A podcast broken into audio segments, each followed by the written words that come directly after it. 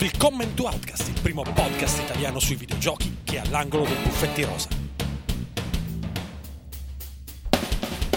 Benvenuti all'Outcast, né?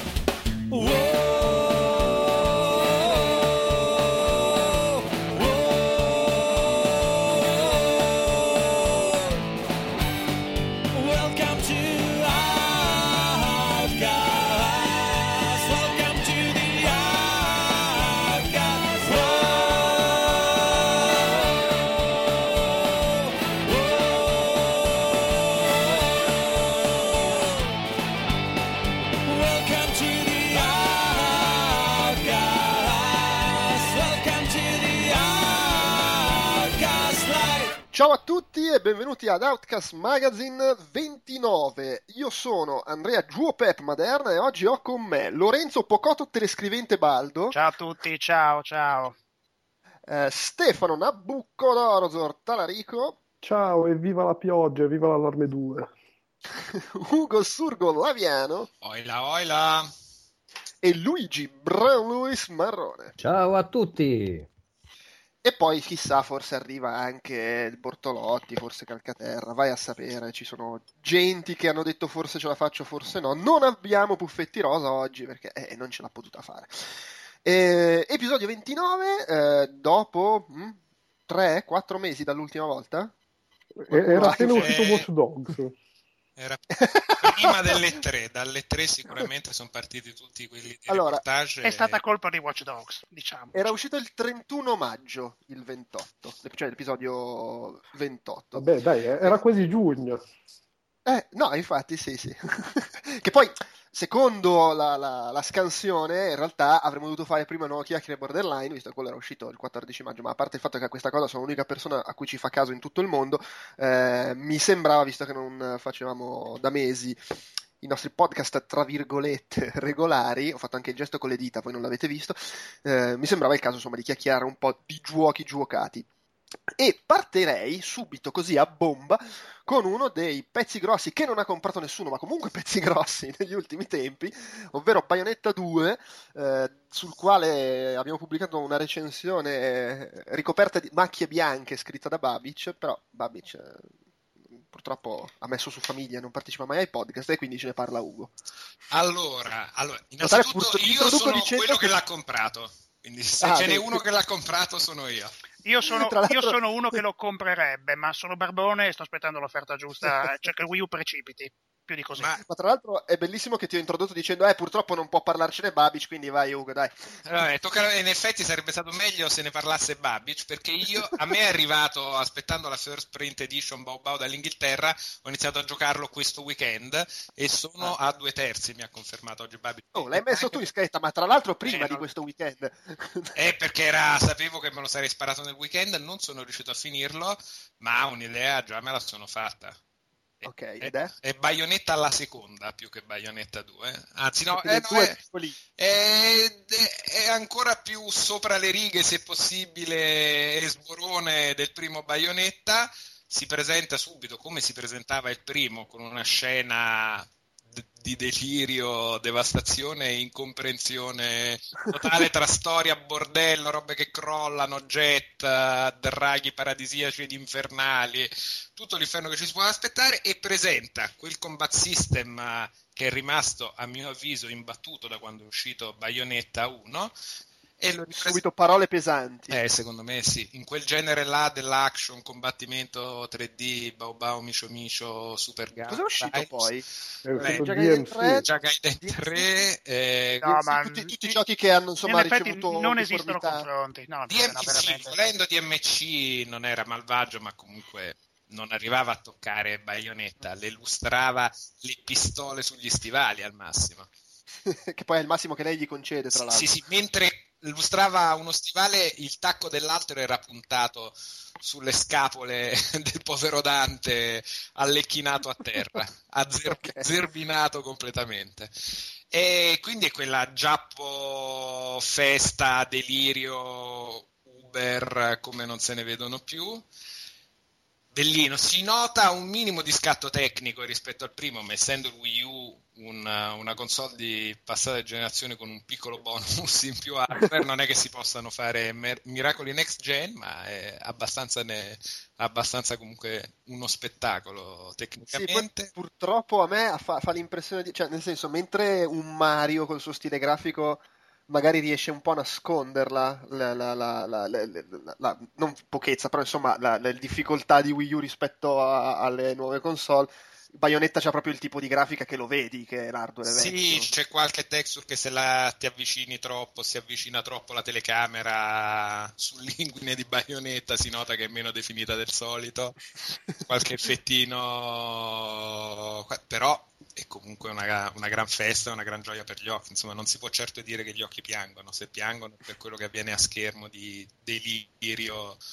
Il sistema di combattimento è stato un minimo ritoccato, hai armi diverse che equipaggi tra braccia e piedi e che puoi equipaggiare o a braccia o sui piedi, o comunque comprare la versione doppia di alcune per averle sia sulle braccia che sui piedi. C'è l'Umbran Climax, che è la devastazione quando c'hai la carica magica, per cui la scateni e fai quasi sempre gli attacchi, quelli potenti degli stivaloni capelluti, cazzottoni capelluti, torture ancora più fighe, climax ancora più esagerati. La novità è un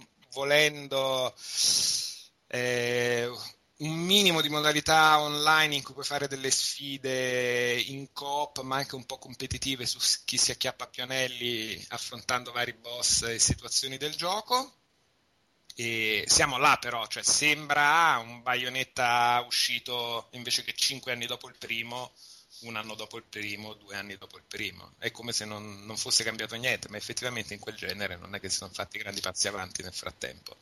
Sì. Ma fra l'altro com'è il Bayonetta? Hai visto anche, cioè, non c'è tipo l'uno allegato? Sì, c'è l'uno allegato, ma non l'ho messo dentro. Okay. Beh, sempre cioè... parlavi di metterlo dentro solo perché è Bayonetta. C'è l'uno allegato solo se prendi la versione strafiga. Entro a gamba tesa un attimo. Nel frattempo è uscito Revengeance, che è stato molto molto sottovalutato a mio avviso e che meritava tutt'altro spessore, tutt'altro trattamento. Perché era... Le cutscene duravano, cioè le fasi in cui c'era lui al codec duravano troppo, e quindi la gente si scontonava perché c'ha il disturbo d'attenzione. Questo è vero, però era Platinum fino al midollo. Sì, nettamente.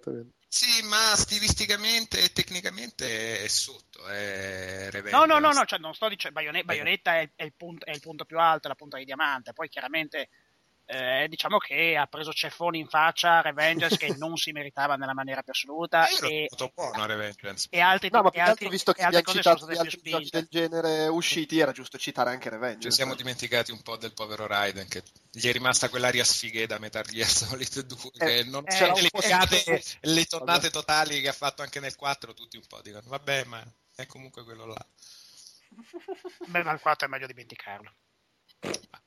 È difficile dimenticarlo perché ti rimane lì attaccato come una tenia. No, tranquillo, cioè ti rimane lì dopo il cimitero di Praga, cimitero del gameplay, perché lì muore tutto in quella parte oscena. Ho detto basta, cioè proprio non ne potevo più. Invece secondo me il 4 era proprio... In realtà ho mentito, sono arrivato fino al flashback mi è piaciuto, poi le palle si sono frantumate una seconda volta. Ma io parlarti bene tra 5 minuti dirai che hai visto la presentazione al Master.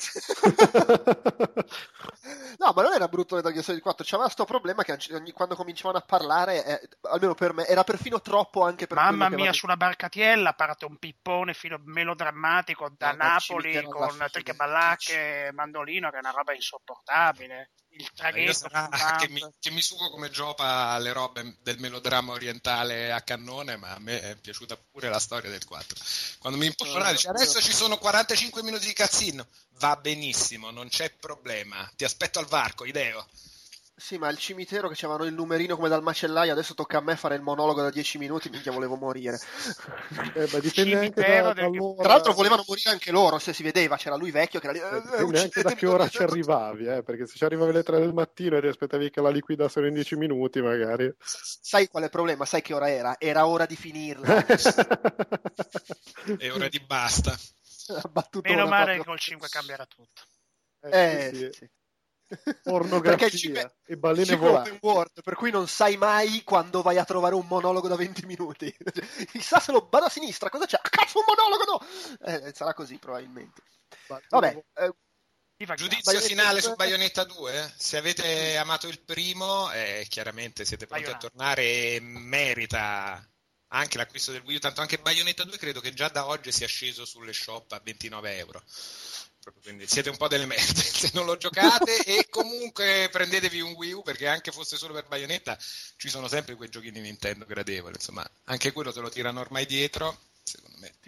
Dirò che io ho avuto un po' un pensiero Calcaterra del beh, però se è sceso a 20 magari si aspetta un po', scende ancora la parte natalizia di Steam. No, non è che mi aspetti Steam dalle shop, per carità, però magari usato, cioè, c'è anche nei negozi, no? Sì, certo. Allora, ma che me frega delle shop, lo troverò usato prima o poi a €15 fra 3 anni. Magari anche tra una settimana.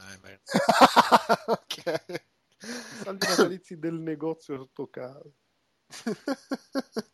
Però abbastanza imprescindibile, se si è amato quel genere, è abbastanza imprescindibile. Io non sono appassionatissimo del genere, però ho amato il primo. Però lo so, però è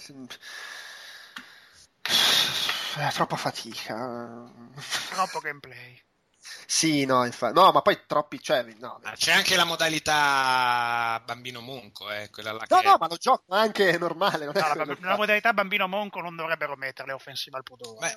Secondo me invece... è ora di abituare i giocatori a essere dei giocatori, non delle pippe. È ora di finirla. No, secondo me, giustamente ora, come è sempre stata ora, di dare più opzioni possibili ai giocatori. Quindi chi se lo vuole giocare super hardcore ha 4 livelli di apoteosi in cui sfogarsi, e chi si vuole vedere Bayonetta che fa le mosse super fighe premendo un tasto a random, c'è anche quella modalità. Ma fra l'altro è come l'uno, che puoi cambiare difficoltà in qualsiasi momento, qualsiasi capitolo, sì, ha quella struttura fantastica di questo me lo rigioco così, me lo rigioco colà, equipaggio questo coso, equipaggio questo costume, equipaggio questa roba, quest'arma, queste robe, riprovi tutto, non ti rompe le balle, ti salva tutto quello che fai. Ma perché praticamente solo loro fanno sta cosa? Perché sono giapponesi. No, no, se proprio vogliamo andare a parlare di quanto sono aperte le menti degli sviluppatori giapponesi su questo tipo di struttura. Sviluppatori seri, attenzione, no, parliamoci chiaro.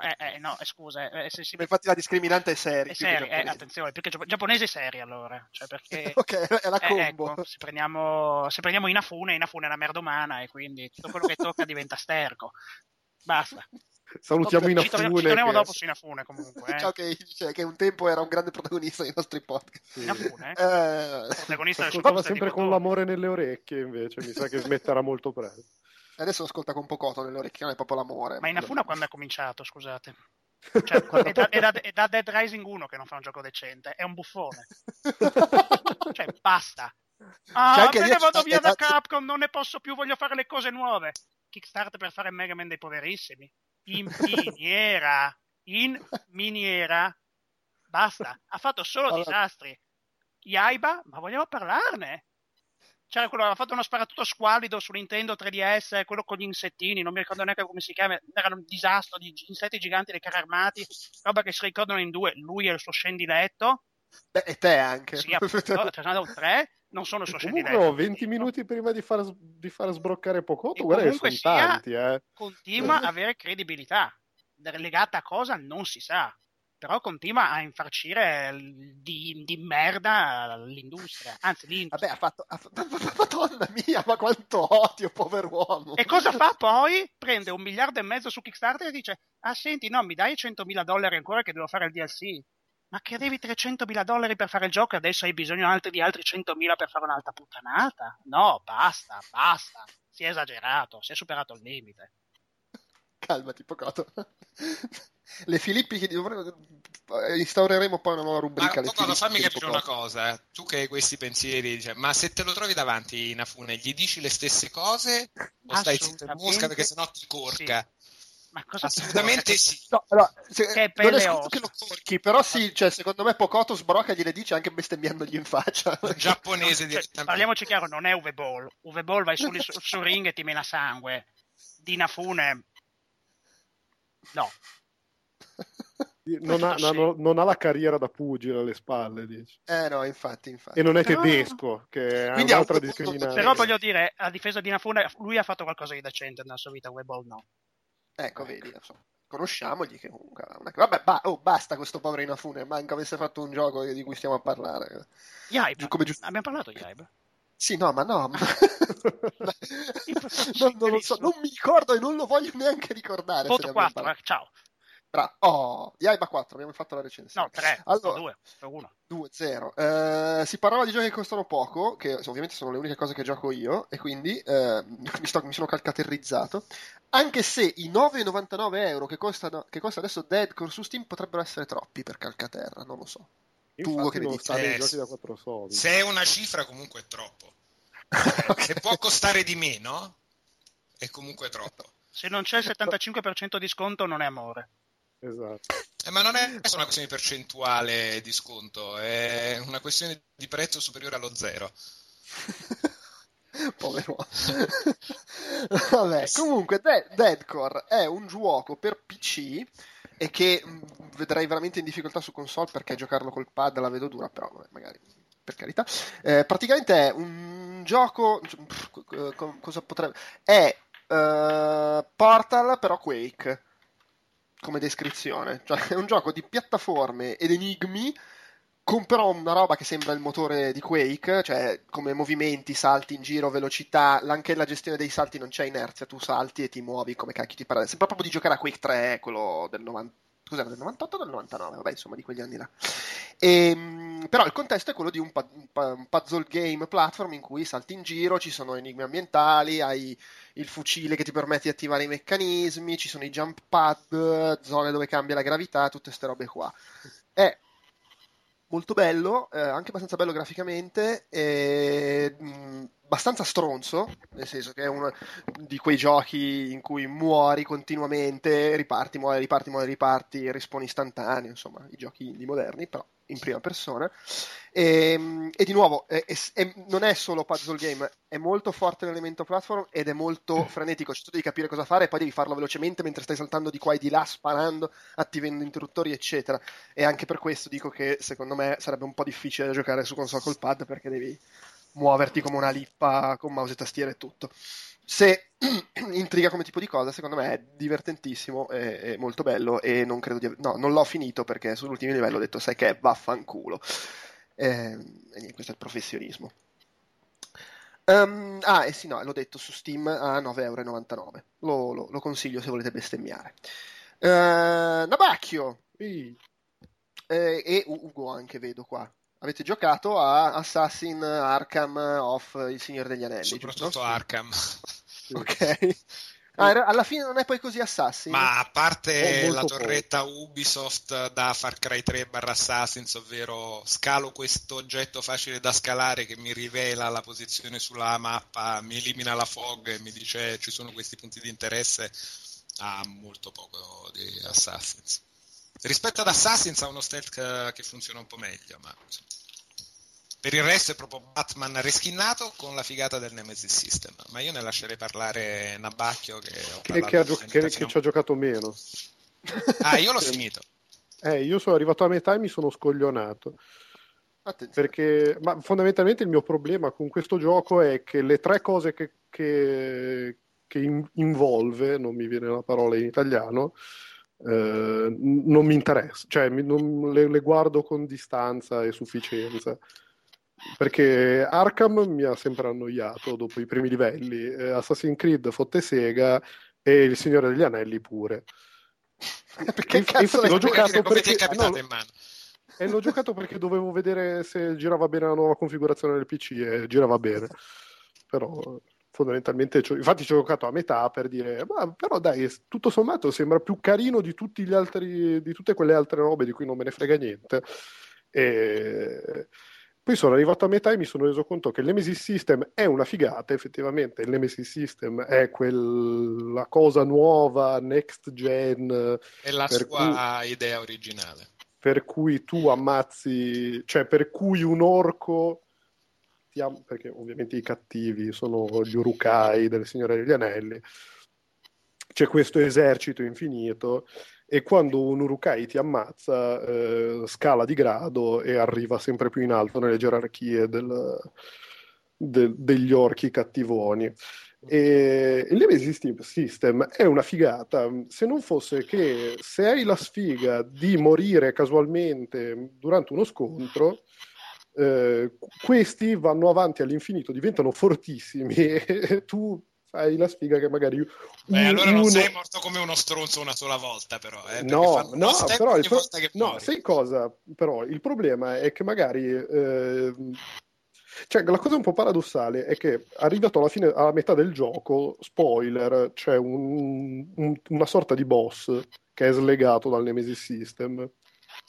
Quello è una stupidaggine da battere. In compenso, se hai la sfiga di morire 3 volte perché nella mischia ti ammazzano, il cattivone continua ad andare avanti nella gerarchia, di diventare sempre più forte e tu non riesci mai a batterlo. Ed è una cosa che, cioè, non lo so, mi è sembrata un po'... Sei una segaccia di merda. Diciamo. Ma no, ma indubbiamente, però non lo so. No, questa cosa unita alle altre non me l'ha fatto gradire più di troppo. Però comunque è un bel gioco, cioè, indubbiamente è un bel gioco. Se piacciono quelle 3 cose lì o anche una sola delle 3, il Nemesis System è una figata e... Secondo me è un bel gioco. Il combattimento è buono perché è quello di Batman che è buono, quindi è molto fluido. In questo caso sei ancora più spaccaculo di Batman, quindi sì. Una volta che prendi i tempismi e ti fai il tuo albero delle skill più o meno giusto, veramente fai un devasto infinito che ti fa sentire l'ira di Dio nella terra di mezzo. Ma il Nemesis System è figo perché ha un sacco di sottosistemi che si vanno ampliando col corso del gioco che lo rendono veramente intrigante. Non solo c'è questa scalata, perché non è semplicemente un nemico si ricorda di te, c'è tutto un sistema di gerarchie e di ruoli per cui tu puoi arrivare a possederne alcuni che uccidono i loro capi, prendono il ruolo e tu a un certo punto li puoi risvegliare e comandare per mandarli contro i loro stessi capi. Puoi fare tutto un sistema di rivolte, di avvelenamenti, di cose intrecciate perché uno è capo di un altro, ognuno se prende informazioni da un altro ha dei punti deboli che puoi sfruttare in combattimento per fargli molto male in breve tempo, c'è quello che ha paura degli animali, quello che rischia di scappare. E il fatto che si ricordino di te e che si portino appresso anche le cicatrici degli incontri precedenti, per cui uno magari lo combatti, non ti uccide, ma l'hai sfregiato, la volta dopo torna magari potenziato, ma con lo sfregio che gli hai lasciato si ricorda e dice ah, la merda, adesso ti uccido, invece vai là e gli fai finalmente un paiolo con una casa. Quella cosa funziona molto bene. La cosa un po' triste è che tecnicamente le ambientazioni, va bene che siamo a Mordor, ma è di un piattume, di una tristezza che levati. Non è solo Mordor, oddio è opprimente, è proprio sta campagna con sti 4 ruderi di merda, 5 cespugli, tutto un po' vuoto. Sono tanto fighi gli Uruk-hai e tanto fighi i nemici quanto le ambientazioni sono... un po' la spogliezza che altro che next gen, proprio. C'è di buono che la mappa è enorme, ma quando ti muovi a piedi, che è il 90% delle volte, perché poi gli animali li incontri una volta tanto, non è così enorme da girare a piedi, che uno dice vabbè sta mappa gigante a piedi mi faccio 2 palle, cioè con la cosa che ci sono le torri che funzionano da teletrasporto veloce, ma anche il sistema di corsa per cui il sistema di corsa sì, e vai velocissimo. Come navigazione del mondo è molto buona, è un peccato che il mondo sia così più deprimente di quanto uno si immagini possa essere Mordor. Però magari c'entra anche adesso la prossima settimana esce la versione old gen, magari c'è di mezzo anche un po' di sviluppo cross gen. Ma anche nella old gen puoi fare Far Cry 3, quindi non ci raccontiamo cazzate, è proprio no nel senso, però sì, anche se in realtà questo fatto che esce così separato mi fa pensare che la versione old gen sia proprio la versione sfigata sviluppata dagli stronzi. Secondo me la versione old gen avrà tipo molte meno cose di luce e molti meno effetti particellari, perché il gioco sarà anche vuoto, ma quando c'è roba è molto figa da vedere. Sì, no, arrivi a combattere veramente un intero villaggio con guarnigioni, veramente un sacco di gente, un sacco. La versione old gen è le 2 torri di Electronic Arts col titolo cambiato.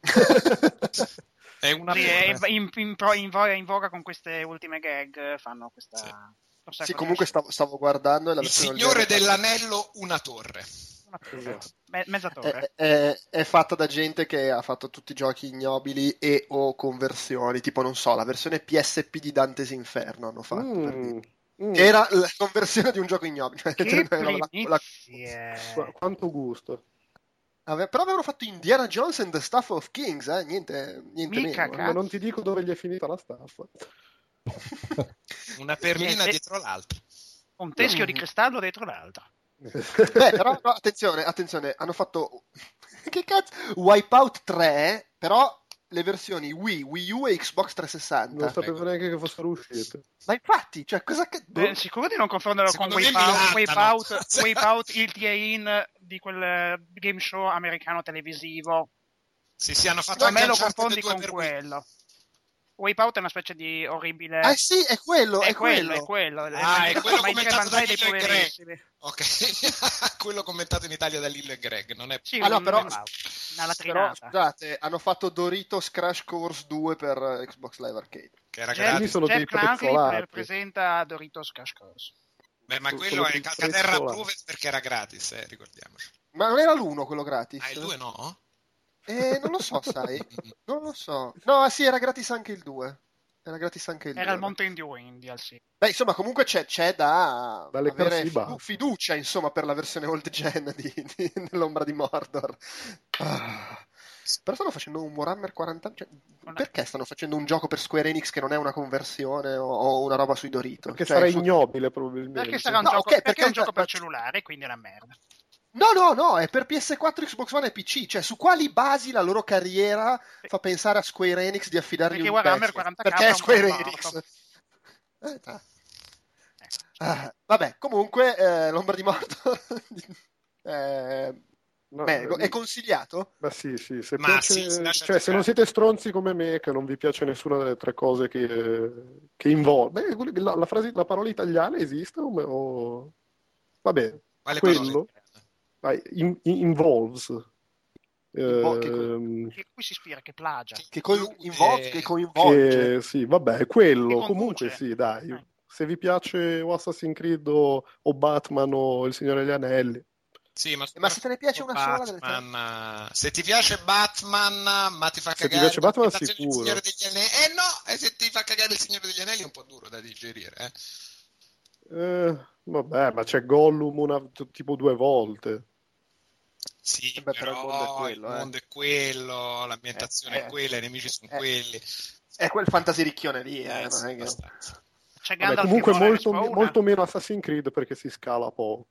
Sì, molto poco Assassin's Creed. È veramente, se non fosse per il Nemesis System sarebbe un po' una rischinnata di Batman, che è comprensibile essendo Warner Bros, ma insomma un po' furbetta.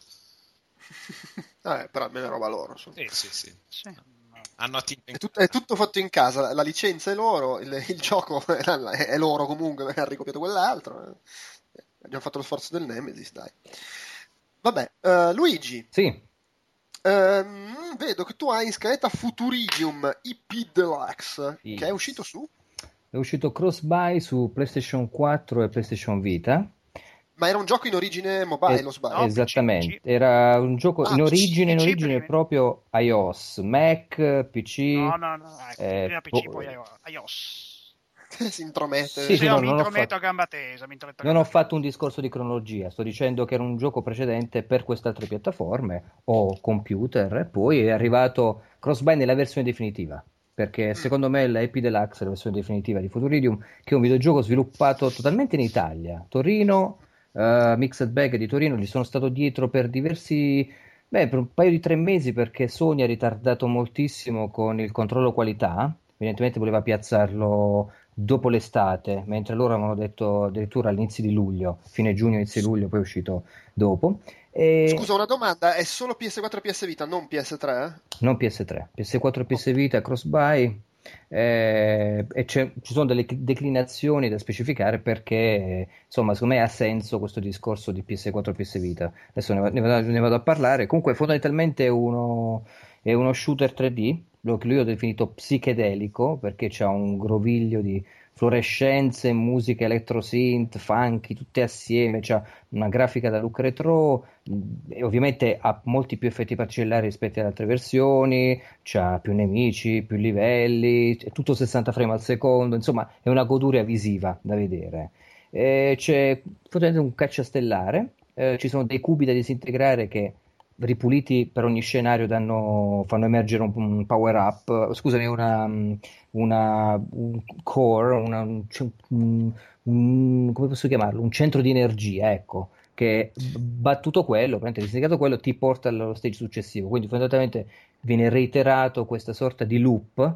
Quindi è uno sparatutto su binari, tu vai avanti? No, hai una, ti dico, hai una sorta di progressione dove l'astronave, la tua cacciastellare ha una velocità predefinita di base, quindi non ti puoi fermare, parti già in volo, puoi fare un barrel roll di 180 gradi, perché ovviamente riprende la dinamica di Uridium per Commodore 64, per chi si ricorda.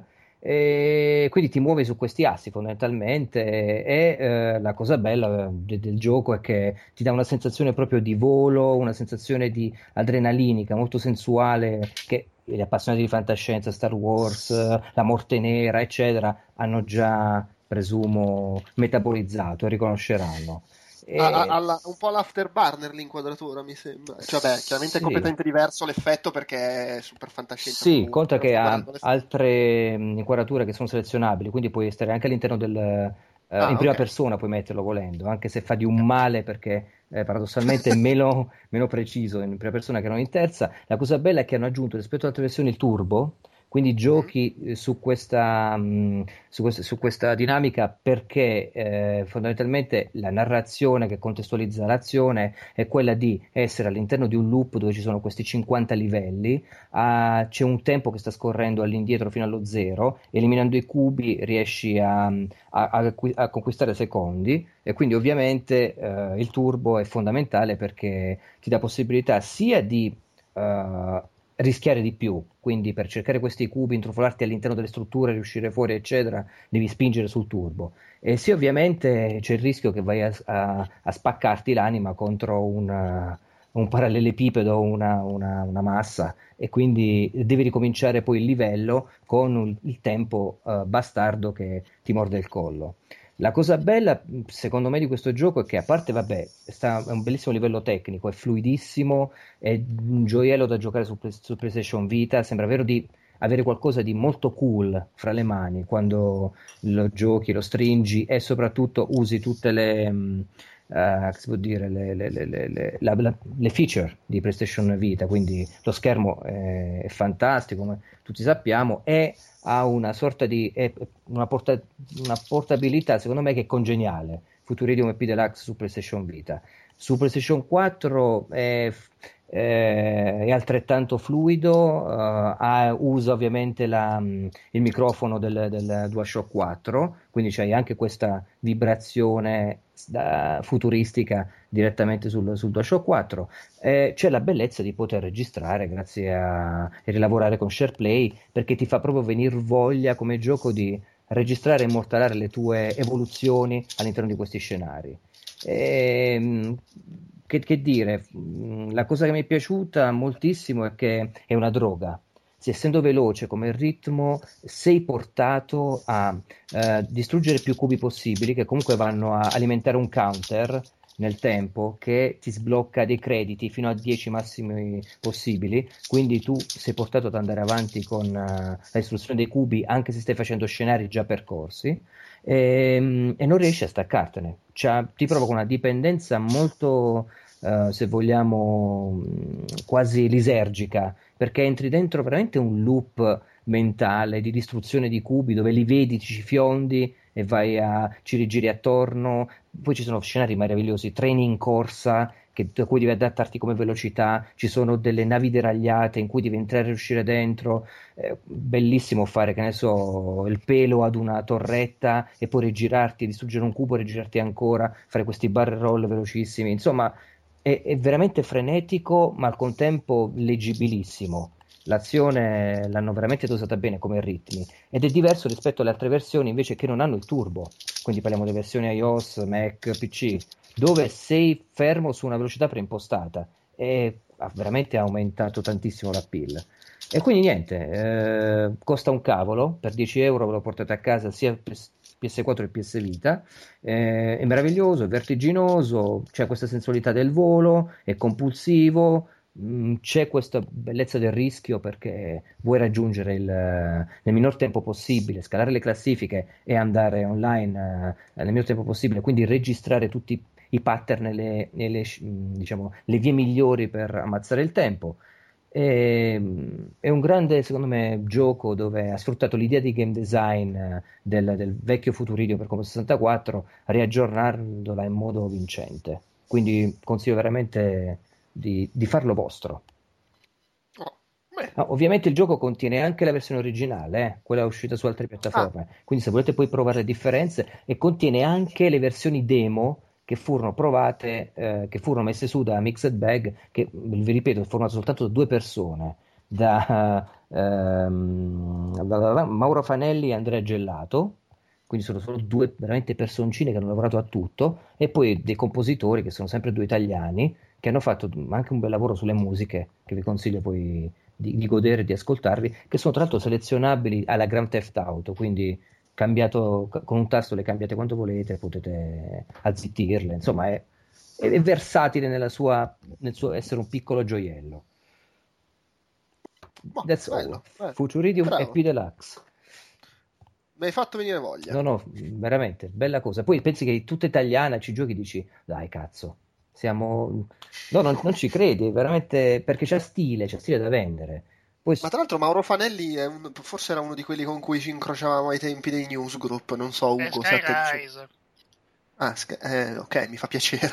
No, Skyrise non mi dice molto. Come non però, dice niente? Alternative Reality.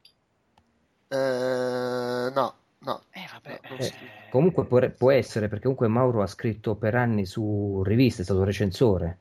Quindi... Sì, no, ma per quello dico, vabbè, comunque. Buono. Sì. Pocotto, già che sei intervenuto. Sì. Enucleaci i pregi e le meraviglie di Legend of Grimrock 2.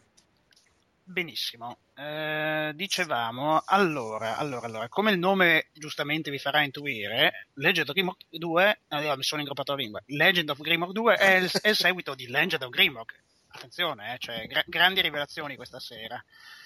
E vengono da una simpatica software house nordica, Almost Human, piccola picciò ma davvero davvero bravi, ed è un dungeon crawler vecchia maniera, ispirato a Dungeon Master, Eye of the Beholder, Lenzo Flora, tutte quelle belle cose che pensavate fossero morte negli anni 90 e che invece grazie a Dio sono ritornate in auge, anche se una corrente niponica le ha poi rielaborate in Etrian Odyssey per dell'Atlus, ma questo è un altro paio di mani che si potrebbe divagare a lungo su questa cosa, ma la cosa non vi interesserebbe. Allora, ho intravisto seghe mentali su Facebook di gente che diceva no, non è ispirato a The Beholder, è più a Dungeon Master, cioè, ma non lo so, francamente me ne infischio, visto che comunque entrambe rientravano nello stesso genere. Infatti. Perché non c'è Dungeons and Dragons, sì è vero, però va bene così, noi li vogliamo bene lo stesso. Sanno che hanno detto non è ispirato a Lenzo Flora, è vero, non è ispirato a Lenzo Flora, ma anche Lenzo Flora aveva questo movimento a quadrati meravigliosi. Ecco, sì, è il movimento, il mitico movimento a quadrati, assolutamente, con annessa e connessa strategia di combattimenti a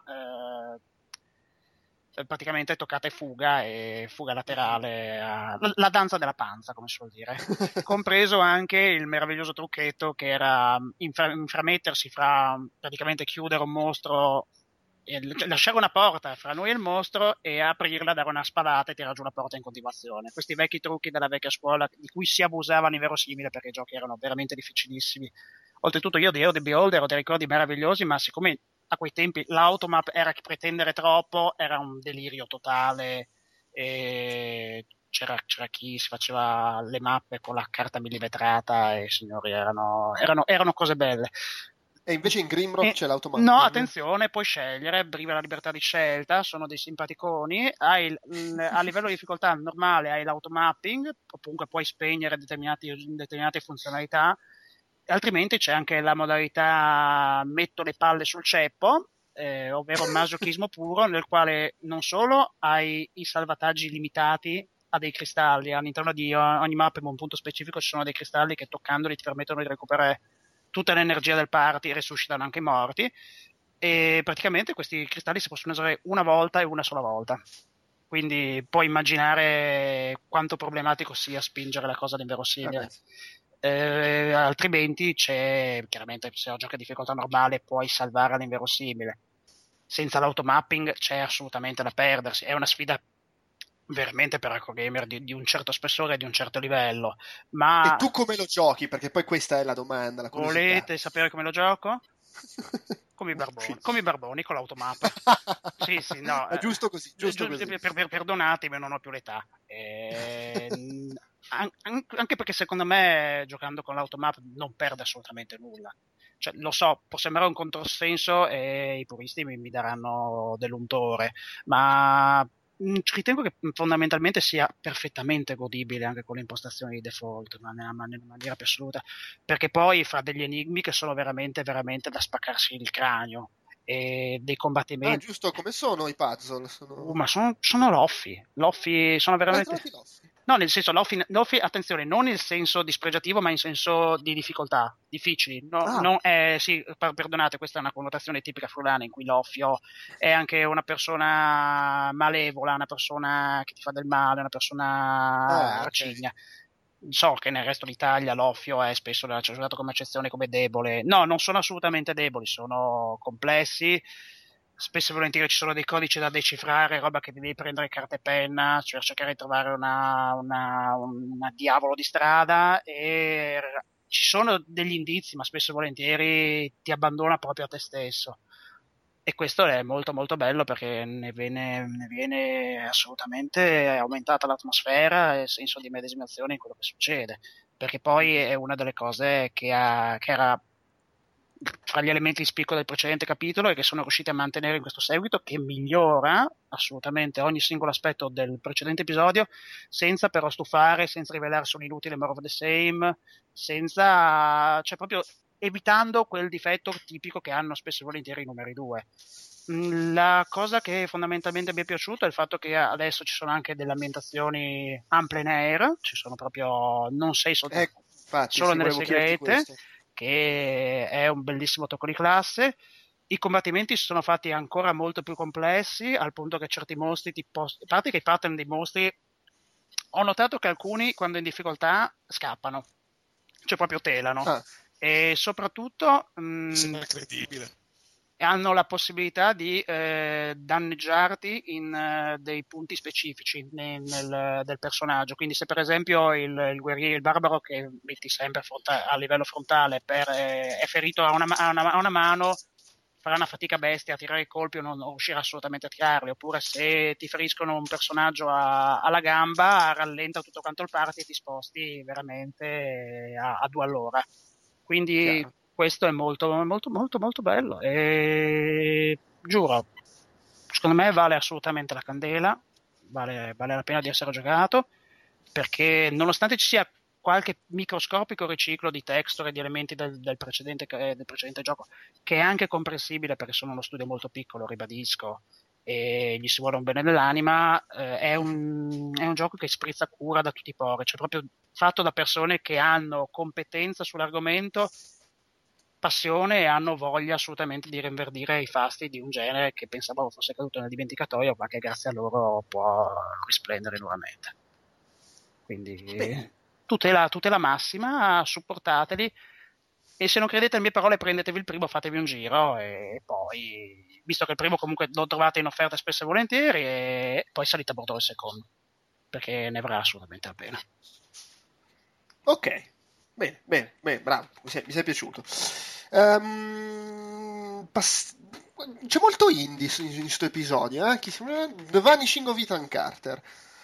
Ugo l'ha anche giocato. Sì, finito. Ma anche qualcun altro? No, nessun altro dai presenti l'ha giocato. No, io l'ho giocato fino al momento in cui mi sono cagato addosso. Perché tipo, mio Dio, ma ora diventerà una roba. Io ho visto una serie di cartoline autunnali, va bene lo stesso. Sì, beh, più o meno. Vabbè, allora, parliamo e cerco di parlarne in maniera un po' più, come dire, di spiegarmi un po' meglio rispetto a prima con Dead Core, che sembravo un cocainomane. The Vanishing of Ethan Carter è... Su cosa la butti? Eroina? LSD? Sì, sull'eroina, così mi sciolgo un po' da Ethan Carter, che poi mi sembra adatto anche, no? Eh sì. Una bella pera prima di andare in giro lì nelle foreste, con Cthulhu che si va... Vedo tentacoli! Eh? Vedo i tentacoli. Ma ah, ok. Dunque, il primo gioco dei Astronauts, che è il team fondato da Adrian Gillards, che è quello che è scappato dai People Can Fly. E credo che si sia portato anche dietro della gente, perché va sempre così quando succedono queste cose. E oltretutto è scritto da gente che aveva scritto, se non sbaglio, Bulletstorm, e... cioè i due precedenti giochi. Ma lo stile in effetti è un po' quello, eh.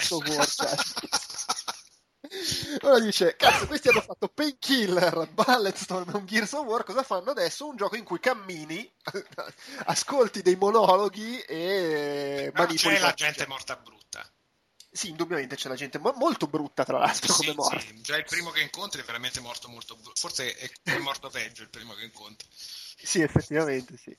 Vabbè, fondamentalmente tu sei questo detective che ingaggiato, o comunque non si capisce bene se è stato ingaggiato, comunque questo detective che sta indagando su la scomparsa di un bambino, anche se poi in realtà sembra essere scomparso chiunque dal posto in cui va in giro, e in questo luogo, tra l'altro, parti che sei sui, molto meta, no? Parti che sei sui binari col monologo e ti apparasita. Questo non è un gioco che ti guida per mano, porca troia, sono sui binari di un vagone, mi stai facendo l'inizio come in Half-Life, scherzone, proprio wink wink.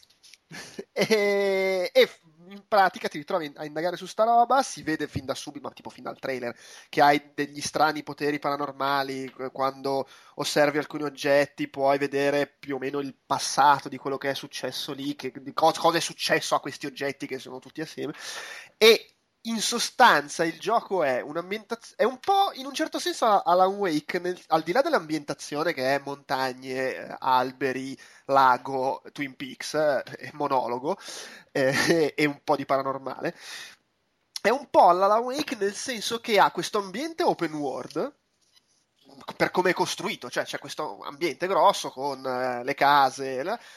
dove però poi alla fine in realtà ti sposti in maniera abbastanza lineare, perché sì, infatti, è vero che poi... un po' era un po' là che facevo sì, open world tra virgolette, però nel senso è un ambiente grosso in cui all'atto pratico tu puoi andare, puoi fregartene di tutto e andare dritto fino in fondo e poi tornare indietro, andare di qua e di là, però poi nella sostanza in questo ambiente aperto dove ti muovi liberamente ci sono fai una decina, adesso non mi ricordo però a spanne, una decina di situazioni che devi risolvere e comunque le devi risolvere, se no non lo finisci il gioco. Sì. Tant'è che se arrivi alla fine, cioè, ti dice proprio guarda che devi ancora fare sta roba. Non è andata proprio così e ti ributta indietro.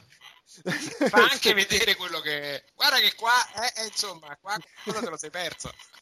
Di buono c'è che con l'aggiornamento, perché hanno fatto un aggiornamento e hanno introdotto la possibilità di tornare più velocemente nei vari posti visitati, perché il gioco appena uscito, per tornare indietro dovevi rifarti tutta la cazzo di strada della notte di coglioni, insomma, abbastanza. Poi in realtà non è che sia... No, ho capito, però il fatto è che c'è molto camminare, che è figo la prima volta che lo fai, perché l'ambientazione è bellissima, cioè, secondo me è uno dei giochi con la grafica più bella che si sia mai visti, è bellissimo il posto. Sì, sì, ha usato sta tecnica di tipo miliardi di fotografie per fare le texture e funziona, è bella. Ovvio che poi se vai a vedere c'è un po' di ripetizione nell'erba, nella vegetazione eccetera, però è veramente bello e neanche esageratamente esoso come in termini di configurazione. No, è una Real Engine 3 con... tra virgolette alla fine pochi ambienti ma estremamente sì e poi c'è di Arrester un po' più interattivo e con una storia lievemente meno d'atmosfera e più telefonata. Sì il gioco alla fine è... in realtà il gioco secondo me è più gioco di quanto pensassi, perché è vero che tu vai in giro, ti godi il paesaggio e appunto hai queste parti molto lunghe in cui fondamentalmente cammini e oh che figata, guarda l'albero di là, la montagna, il laghetto, e che rendono un po' palloso tornare indietro se ti sei perso qualcosa. Però di fatto poi quando trovi le cose con cui interagire sono molto giocose, perché ti appare la scrittina e c'è il puzzle che devi mettere assieme tutti gli oggetti nell'ordine recupera giusto, l'oggetto che ti indica un po' la direzione, ti faccio vedere un po' dov'è, ma è buio quindi non lo vedi proprio bene, ricostruisci l'ordine cronologico degli eventi, di chissà che cosa è successo qua. Sì, poi è molto a loop, perché comunque direi lo 90% dei puzzle sono dello stesso tipo, riordina gli eventi, cerca di capire cosa è successo. Ci sono un paio di situazioni diverse, una delle quali tra l'altro secondo me è molto bella, non sto a spiegarla. Quella nella casa? Sì, quella nella casa è figa, con la casa di fianco E insomma in generale secondo me comunque da giocare è molto carino, anche se ovviamente poi fondamentalmente è un approccio diverso all'avventura grafica, se vogliamo, anche se non è molto basato sul combinare oggetti, è più sull'usare le cose che trovi in giro. Sì, a me è sembrato veramente molto sulla falsariga di Gnome e di Aresa, cioè il gioco che vuole essere molto narrativo, qui con un impianto un minimo più mettiamo 5-6 enigmi e ti facciamo che di Aresa adesso. Di Arrester alla fine andavi in giro e ascoltavi solo gente che parlava, non mi ricordo. Sì, però lì volendo il, tra virgolette, gioco era semplicemente un montaggio mentale di ricostruire la storia che ti veniva narrata, spezzata. Sì. Era un gioco di montaggio, ecco. Sì. E poi appunto c'è la storia che, vabbè, non stiamo qua a parlarne perché mi sembra un po' un peccato raccontarla. Secondo me ha due cose molto fighe la storia, il fatto che c'è la stelescrivente che mi sta trapanando le orecchie. Ma è bello che oltretutto quando la insulti si incazza e te le scrive un po' più forte. È vero, la telescrivente che reagisce, vabbè, comunque. Allora, secondo me, no, c'è una cosa carina che vabbè, a parte il fatto che appunto puoi perderti le cose che a me piace, però allora mi fa girare le balle che il gioco alla fine non abbia il coraggio di fartele perdere davvero. Mm-hmm. Nel senso, a me, beh, poi sono io, però a me sarebbe piaciuto arrivare in fondo e dire, oh, vabbè, ho scoperto quello che ho scoperto e cerco di capire. Invece no, ti costringe a vedere tutto. Io oltretutto non me ne ero, tra virgolette, neanche accorto, cioè mi ero reso conto che ero vicino ad una situazione, mi ero lasciato soltanto una cosa indietro volutamente perché dicevo mica sta roba mi sembra un po' appesa, vabbè andiamo avanti, vediamo un po' che succede, e era veramente che la cosa successiva da fare era quasi quella lì e tipo arrivo là, no invece guarda è proprio questa robina qua, ok ho capito, vabbè torno indietro. È anche un po' contraddittorio, nel senso me lo fai così aperto, te la meni anche che è aperto e poi in realtà alla fine mi devi far fare tutto, vabbè. Al di là di quello, però, a me è piaciuto molto come atmosfera, l'ambientazione, la storia, poi vabbè può essere più o meno prevedibile come va a finire, anche se secondo me comunque di buono c'è che rimane un pochino aperto, nel senso che può essere interpretata in modi diversi la conclusione, al di là della... Sì, ma cioè, nel senso, c'è una cosa, tu vedi la fine e dici, ok, è così, però in realtà poi... può essere così oppure cos'ha o cos'è. E tra l'altro ho letto un post sul blog ufficiale, il tipo dice sì allora potrebbe essere così, però se ci pensate c'è questa cosa qua, comunque cazzi vostri, non è che noi ve lo diciamo, vabbè vaffanculo, perché cosa lo scrivi a fare il post? No, volevamo parlarvi un attimo della storia che però non ve ne parliamo. Non so, non ve ne parliamo, ma vi facciamo anche notare che ci sono altre 2 o 3 cose a cui non avete pensato, così vi rincoglioniamo ancora di più con le ipotesi stronzi. Però a me è piaciuto come raccontato, mi piace sia com'è prima dei colpi di scena, diciamo, sia poi com'è il ribaltone e le possibili interpretazioni. Sì. Ma poi in quel genere là riesce a fare bene le cose che vuole riuscire a fare. È per forza recitato super bene dalle voci, però è scritto in maniera coerente, giusta e gradevole. Poi tra grafica e storia e tema sono, insomma, direi buono comunque. E poi ha quei 2 o 3 momenti in cui parte per la tangente del surreale che sono fantastici. Oltretutto il primo momento super surreale è pochissimo dopo la prima situazione, io sono rimasto tipo completamente stordito perché ho detto che è sto semaforo? Ma allucinazione incredibile, che cazzo sta succedendo qua?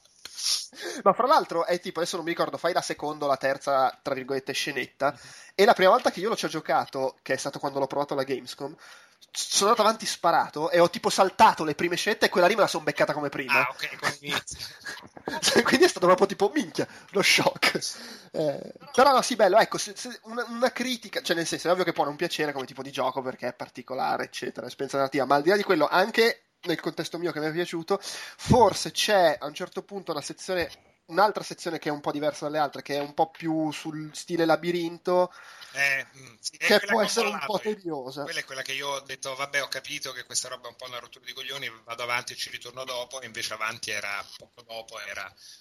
Sì, no, sai cos'è? In realtà se tu stai attento, non è che sia difficile, stai attento, non ti fa beccare, è così. È che è l'unico momento in tutto il gioco in cui devi stare attento a quello che fai. Sì, sì, in cui, tra virgolette, ti punisce. Sì, e quindi è un po' stacca, suppongo anche volutamente, però forse stacca un po' troppo da come vivi tutto il resto dell'esperienza, diciamo. Intanto non è piaciuta neanche alla telescrivente. Va bene. A Natale un mouse wireless, poco. Madonna, però infatti, cioè, stai toccando il mouse, ecco, vedi che adesso non fa più casino perché hai levato la manina. No, sto toccando la tastiera, questo è il bello. Non devi toccare niente, non devi toccare neanche te stesso, forse è quello. Nabacchio, oui. E a supporto Luigi, parlateci un po' di Velocity Ultra Supercazzo, la triplo tapioca. Come siamo istantanei. Un'altra roba incredibilmente cross-buy sulle piattaforme PlayStation, che è una discreta figa. A proposito di robe esclusive PlayStation che sono veramente fighe da vedere, tra l'altro direi, Velocity 2X Ultra, giusto? Yes. Che in origine era un gioco PSP. Il primo, cioè, era un gioco. Il primo era. Veloci. Era un minis. Esatto. Era un minis. Il primo era un minis. Poi hanno fatto Velocity Ultra su Vita, mi sembra. È portato anche su PC. Sì. E poi hanno fatto questo, che è la versione che, diciamo, unisce i Velocity originali, in cui andavi in giro con l'astronave, facevi le figate con i teletrasporti, è uno shooter un po' alla Airtype, se vogliamo, ma meno L, cioè Balletel ma con meno L, e ci hanno aggiunto Metroid, allora, quindi alla R-Type, perché la R-Type non è mai stato particolarmente Balletel alla fine. Ma volendo ancora meno. No, in effetti non era Balletel dovevano ancora nascere, quindi. Sì. Vabbè, comunque, la genesi dei Balletel viene definita Battle Garegga, quindi Rising, quindi. Comunque è quella roba lì con in mezzo gli stacchetti alla Metroid. E alla Metroid, nel senso che proprio anche la protagonista del gioco sembra Samus del 2014. Gli stacchetti alla Veronica Maia. Sì. Ed è un gioco figo soprattutto quando pesti sulla tastiera, caro Ugo, e proprio lì diventa veramente il gioco più bello del mondo. No, vabbè, è un gioco molto figo perché, come lascia intendere il nome, è un gioco veramente veloce in cui se tu riesci ad ottenere abbastanza, cioè se hai abbastanza memoria per ricordarti come sono strutturati i livelli, vai a una velocità smodata. Infatti vi consiglio, nella recensione che trovate su Outcast in fondo c'è un video di uno che fa una speedrun ed è una roba che vi brucia il cervello. Niente, cioè proprio figo, costa poco, era in offerta con il PlayStation Plus di tipo 2 mesi fa, è cross gen, è fluidissimo, è veloce. Luigi, tirami fuori dall'impaccio, sì, perché non so più cosa dire.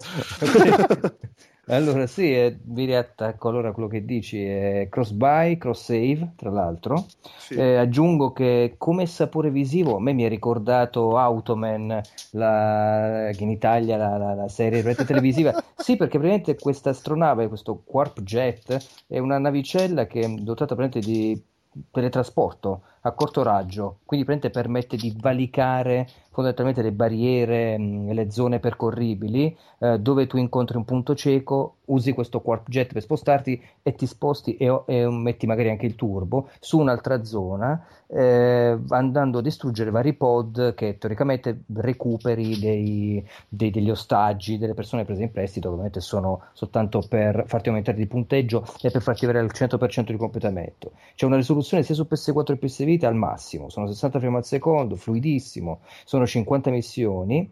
Quello che mi piace secondo me del gioco è che hanno aggiunto, rispetto alle declinazioni precedenti che eri soltanto sull'astronave, il fattore, diciamo, di speedrun a piedi.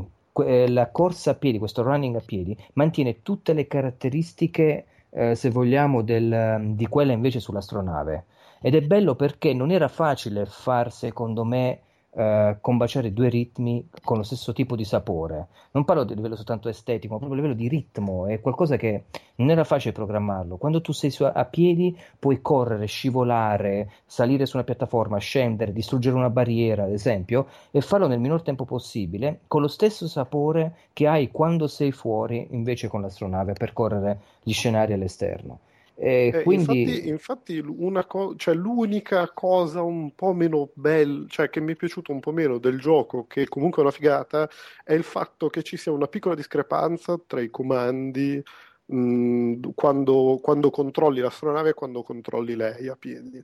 C'è una piccola discrepanza tipo nello sparare o nel teletrasporto, ora non mi ricordo quale delle due, o forse anche tutte e due. Tu su tastiera è una stupidaggine, però per un secondo sei sfasato, esatto, mentalmente e dici, cioè in un gioco dove la velocità è tutto, ti dispiace quasi che ci sia questa discrepanza, però rimane comunque una figata, ed è una figata, cioè ed è un problema a cui poi ti abitui subito. Ma parli della versione ovviamente PlayStation, sì? Sì. Ok, no, io mi sono abbastanza ambientato velocemente, ti dico che pensavo anch'io ci fosse questa deriva dove tu dici, oddio, adesso come... batto il tempo cercando di metabolizzare subito i comandi a piedi, tornando a quelli in volo. Invece in realtà poi diviene molto organico come processo e non è tutto questo, questa fisima. Però sto pensando, una cosa che è molto bella secondo me che bisogna mettere in risalto sono le musiche.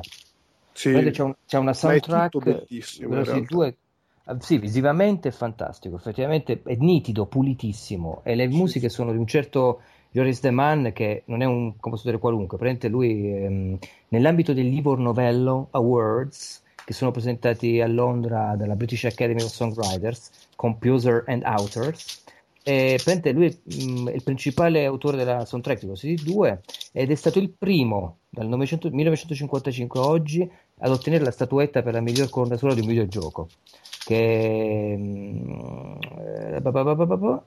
lo fece non con Velocity 2 però con Killzone 2, quindi è uno, insomma, che mangia musica.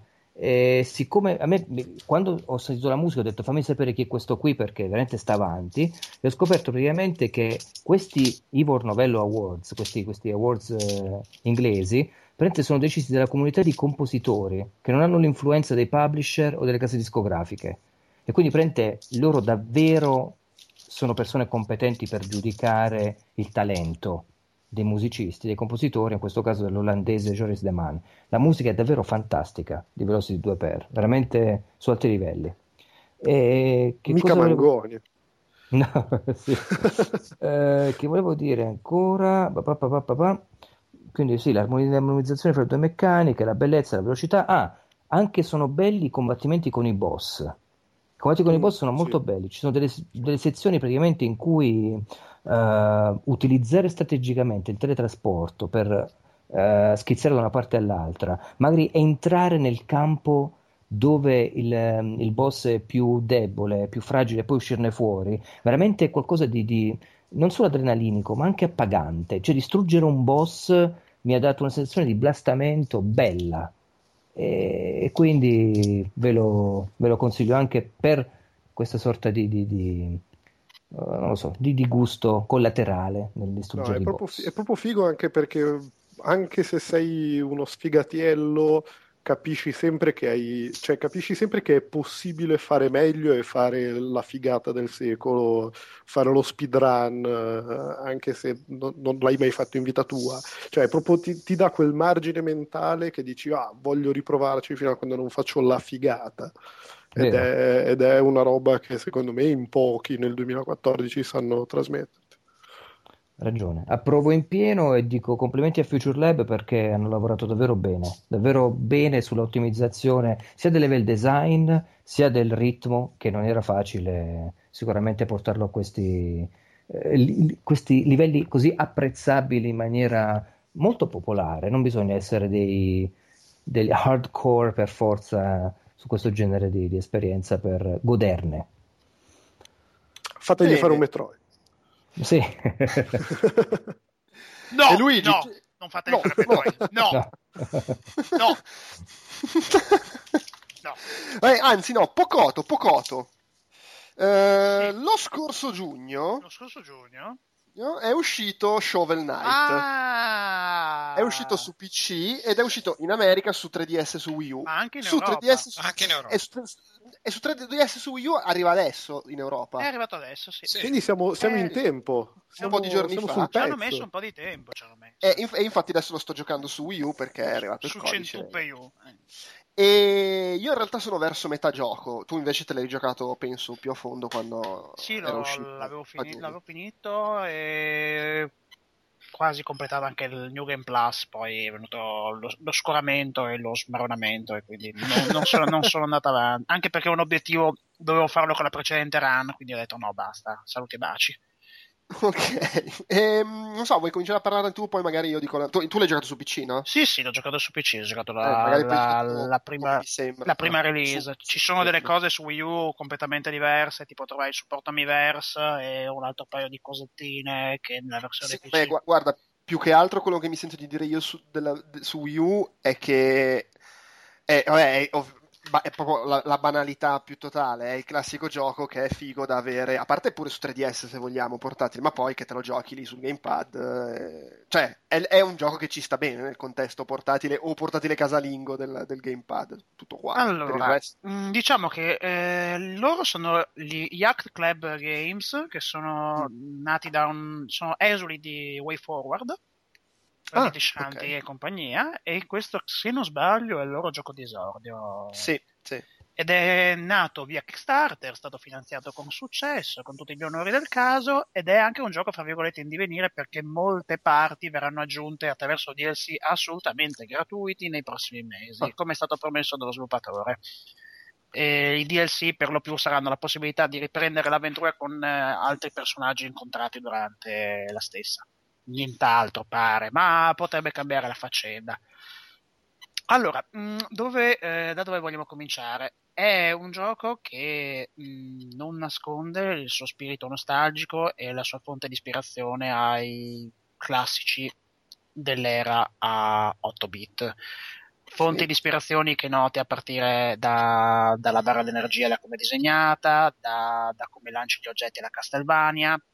La mappa è praticamente ispirata da 50 volte, comunque è un omaggio a quella di Mario Bros 3 con annesse e connesse navi che appaiono ogni tanto, il fatto che usi la vanga per saltellare ha un po' di DuckTales, è il pogo stick, sì, talis qualis, quindi sono una serie di elementi che sono stati introdotti insieme e funzionano senza ombra di dubbio.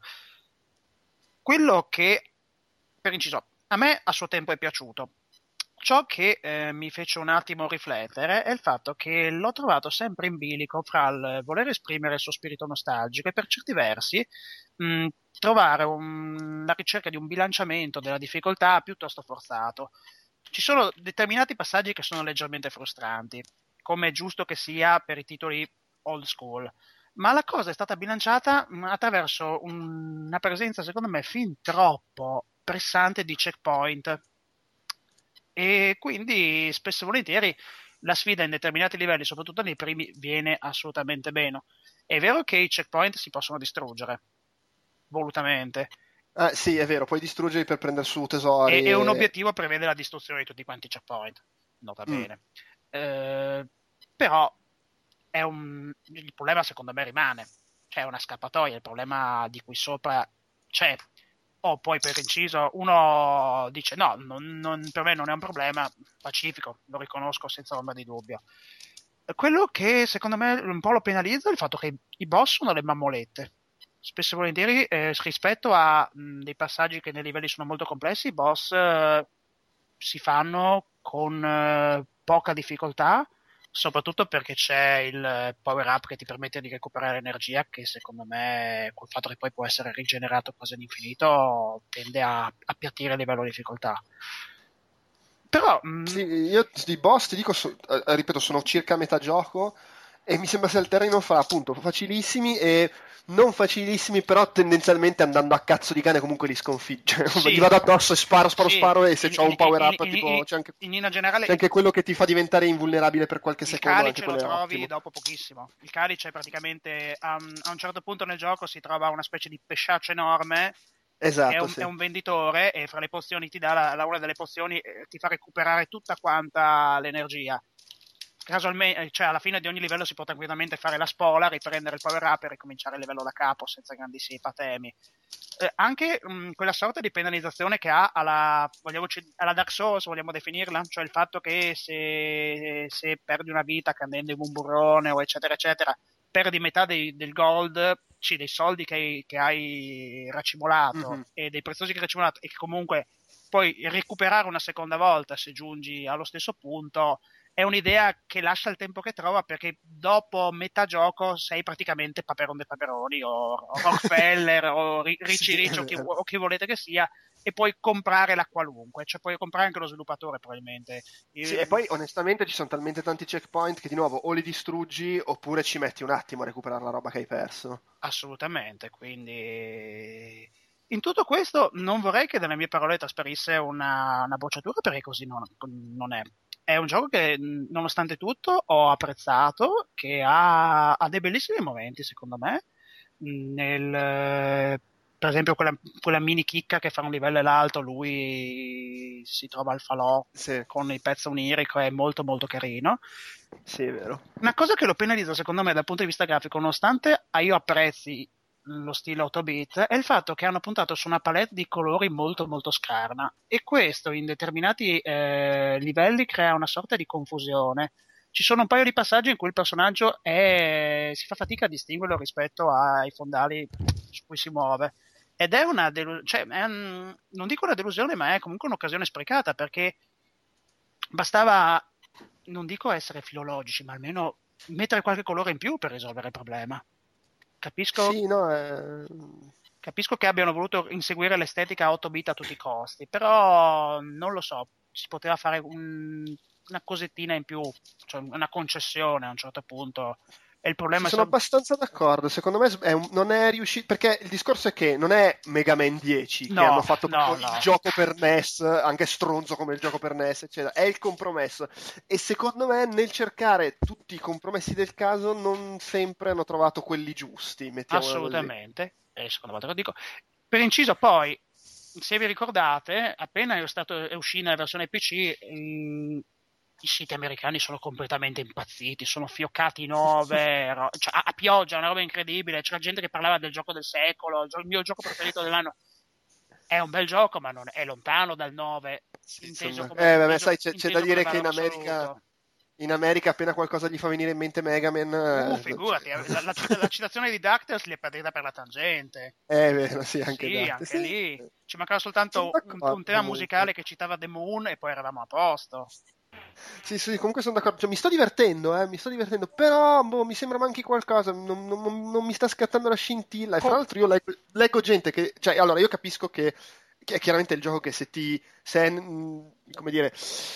ci trovi in sintonia con l'elemento nostalgico / artistico, capisco che ti faccia impazzire, però io vedo gente che dice io non giocavo con NES eppure mi è piaciuto un sacco. Ecco, per me questa cosa non c'è, cioè anche al di là del non avere l'elemento nostalgico, lo sto trovando un gioco gradevole ma nulla di sconvolgente. La trovo una buona opera prima da parte di Yacht Club, che secondo me, che se è uno sviluppatore che se prende una direzione precisa e scarta queste piccole ingenuità, può fare sicuramente meglio, può migliorare.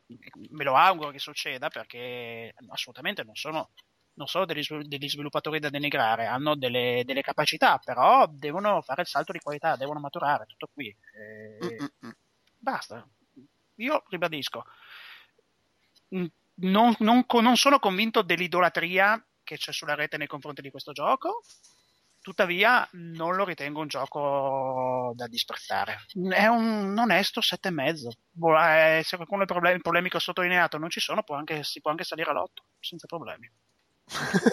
Stiamo contrattando? No, è così, cioè, è un onesto 7,5 che lo so, per determinati standard può sembrare un voto da bastonata in mezzo agli occhi, ma anche secondo me lo qualifica in tutto e per tutto.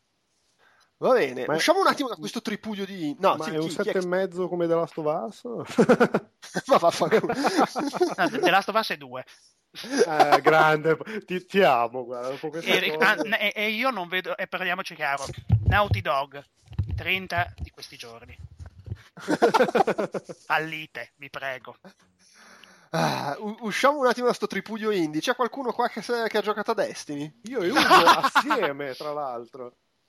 Oh, che meraviglia. E tra l'altro lasciatemi dire che come ho scritto nella recensione, giocare a questi giochi con Ugo è sempre più bello. Avete giocato alla catena di montaggio? Però noto che ne parlate al passato senza non noto del rimpianto. Io ho avuto quella piccola cosa che si chiama Vita, nonché la recensione di Forza Horizon 2. Ma che stolone, ma non raccontiamo, ecco, diciamo. No, ho dovuto fare la recensione di Forza Horizon 2. A Cazzaro è lunedì. C'avevo altre nerdate. No, ho dovuto tirare fuori Xbox One dalla scatola per giocare a Forza Horizon 2. Ed è una storia vera. Vabbè, e Destiny com'è? È divertente se lo giochi con gli amici. No, secondo me è divertente anche se lo giochi da solo. Io l'ho giocato anche quando mi ha abbandonato Nabu, l'ho giocato lungo, non lo sto giocando. Però ti ha abbandonato anche Delu, che ha abbandonato anche l'universo, perché con la scusa di andiamo in vacanza. Siamo fortunati che non c'è Delu, sennò qua partiremo a parlare di balistica, di loot e non ne usciremo. Ma di balistica ti parlo io, se vuoi. Ma parliamo di loot, che quando ci abbiamo giocato io e te non era particolarmente allegro. Ora forse l'hanno migliorato, però ora non ci gioca più nessuno, quindi... Ma non dicono che ci sono 9 milioni di persone che ci giocano a quotidie, mi sembra un po' una fola, ma insomma. Sì. È un calcolo falsato quello dei 9 milioni. Attenzione!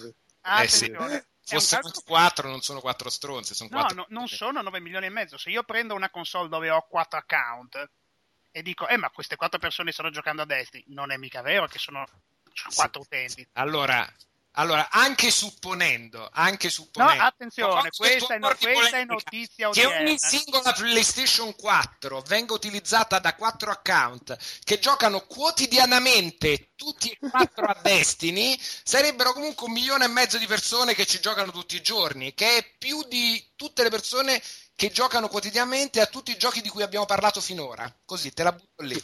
Messi assieme, ma sventolami anche il bandierone di Activision. Ma se miliardi di mosche mangiano merda, non possono sbagliarsi. Dirai, che cazzo? Forse non è merda, forse semplicemente perché non piace a te, non fa di tutto il resto merda. No, attenzione, io 9 milioni e mezzo di utenti. Stavo citando una questione che è uscita qualche giorno fa dell'analisi dell'editor di Yahoo Finance, il quale sostiene che fondamentalmente Destiny non abbia venduto così tante copie come Activision vuole far credere. Questa era la questione. Io mi collego alle sere sulla PlayStation 4 della mia lista amici, io ho smesso, ma il grosso delle persone gioca tutte le sere a Destiny. No, questo quello è vero. Tra parentesi, gli va dato il merito di aver venduto una valanga di PS4, tra cui la mia. E anche quella di Delu. Beh, però potrei andarti peggio, potrei prenderla per Dark Club. Quindi, cioè, dubbio... avrei potuto prenderla per versione PS Plus di Drive Club. Vabbè, ma che l'investimento di marketing di Activision sia stato colossale e abbia funzionato, credo sia indiscutibile. Al limite, da vedere se poi diventerà il fenomeno annuale. Bisogna vedere se tra 10 anni stanno effettivamente ancora tutti a giocare a Destiny. Sì, cioè il discorso è quello, è vedere se, come Activision presumo speri, fra 10 anni Destiny sarà quello che è adesso Call of Duty, per dire. È che semplicemente che non mi sembra il tonfo nell'acqua che... No, non ho detto questo. Cioè, io ho detto che merda è che noi siamo mosche che ci giriamo sopra, ma a parte quello tutto... Allora, questa era una risposta sulle tue argomentazioni dicendomi sì, sono miliardi di giocatori, eccetera, eccetera. Quindi dicevo che non siano 9 milioni e mezzo. Ma poi scusate, cioè, non ci vedo niente di male, magari è veramente merda, voglio dire, le mosche se la mangiano perché gli piace, quindi esatto. Che problema hanno? So, anche Gianni Morandi mangia la merda e fa la maratona di New York, ma non stiamo qui a discutere di merda, cioè, o di destri, cioè scusate. Allora, il concetto di base, io non dico che non possa piacere, assolutamente. Cioè, però, o che non abbia delle qualità o che non pensa. Io ho provato la beta e mi è bastata. Cioè, mi ha detto me ne tengo a distanza di sicurezza perché è una vita misera, putrefatta, insignificante, ma di certo non vado, cioè poi il solo pensiero di lootmania mi viene voglia di urlare e chiedere pietà. Ma comunque guarda che non è un discorso tanto folle, perché in realtà ok, dalla beta aggiunge ovviamente quelle quante saranno, Ugo? Tipo 15 ore di storie? Sì, chiamarla storia, cioè, ci aggiunge le 15 ore di storia che fondamentalmente ti servono per girare 4 pianeti e un satellite. Io ricordo, ho preso la decisione di non giocarlo quando, facendo le side missions, le quest non parte della trama, quelle assolutamente sì. Ero praticamente diventato un Pony Express che andava dal punto A al punto B della mappa all'infinito, ripetendo le stesse 4 stronzate. Ma quello è un problema endemico di tutte le robe, allora, MMO oppure che vogliono fare l'MMO come questa dentro. Cosa è indiscutibile, quella roba lì non è divertimento. Io ti dico, merda Diablo, è merda World of Warcraft, è merda tutti i giochi che hanno un sistema di loot e di ripetizione dei loop del gameplay. È tremenda, perché secondo me è l'antitesi del divertimento. Ribadisco, anche in maniera spudorata ti faceva fare lo stesso corridoio, poi alla fine arrivava alla fine del corridoio e diceva no, guarda, torna all'inizio. Vabbè, ma perché quella era la cioè fondamentalmente i raid in multiplayer. Ti dico, i raid di multiplayer mi erano anche piaciuti, quello non lo nego. La missione specifica che c'era nell'ambito della beta non mi era assolutamente dispiaciuta. Tutto quel corollario lì. Infatti è un discorso che può essere condivisibile e non a caso la cosa che ti ho detto, la cosa che ti ho detto, fare esperienza da solo era, secondo me, e se non so se la versione file l'è rimasta, era veramente tremendo. Cioè, proprio che non avrei fatto. Il fatto è che è un FPS e negli ultimi 10 anni abbiamo giocato un po' di FPS. Quindi, infatti, infatti la cosa figa che ha è che se lo giochi con la gente ti diverti perché stai con i tuoi amici e ci giochi. Ma secondo me non solo, è un po' un disservizio che si fa al gioco. Allora, per quanto mi riguarda, il gioco ha tutta una serie di difetti, a partire da tutto il bau che si facevano sulla storia, l'universo che è raccontato veramente una merda e spiegato peggio e nulla ha senso o interesse per essere seguito, al fatto che come ganci sulla lunga durata per essere un MMO è veramente effettivamente molto ripetitivo, perché poi i contenuti sono quelli e finiscono.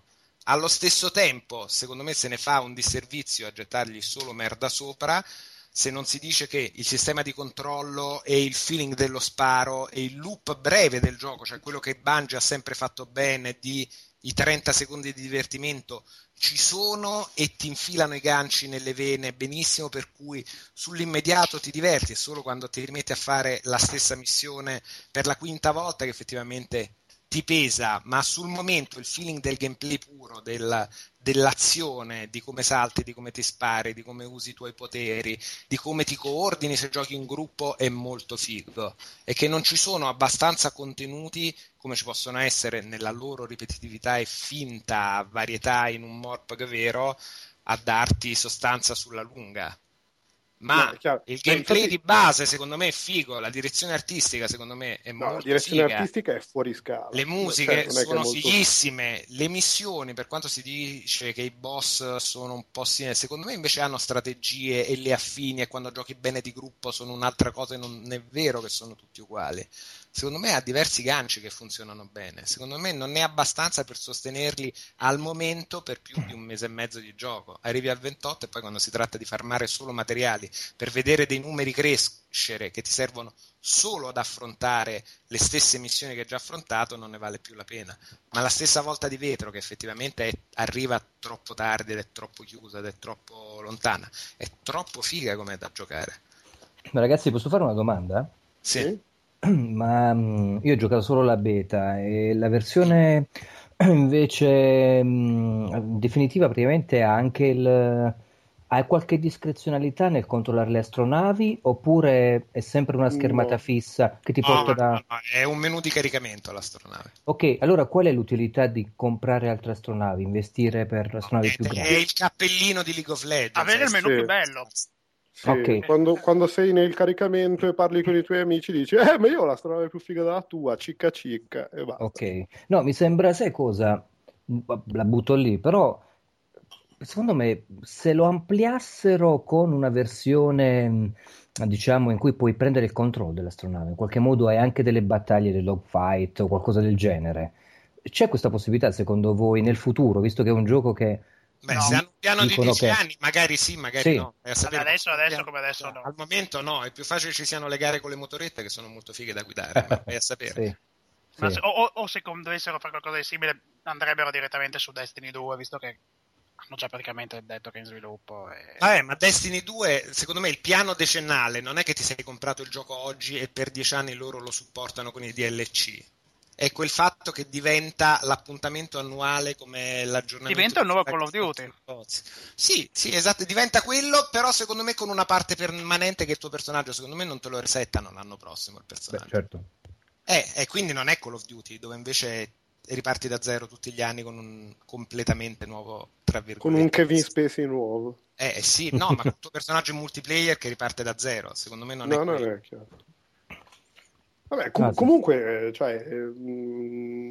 è indubbiamente un bel gioco fatto bene, che ha un po', che soffre un po' sulla lunga distanza, ma se riuscivi a giocare, perché cominciarlo ora e trovare altre due persone che lo cominciano ora con te è un po' improbabile, però se avevi il culo di essere nel pieno dell'hype train e giocarlo con altre due persone che livellavano con te, eccetera, eccetera, ti accorgevi meno della sua ripetitività. Ma fra l'altro, scusatemi, com'è, non sono sicuro di aver capito una cosa, com'è che funziona?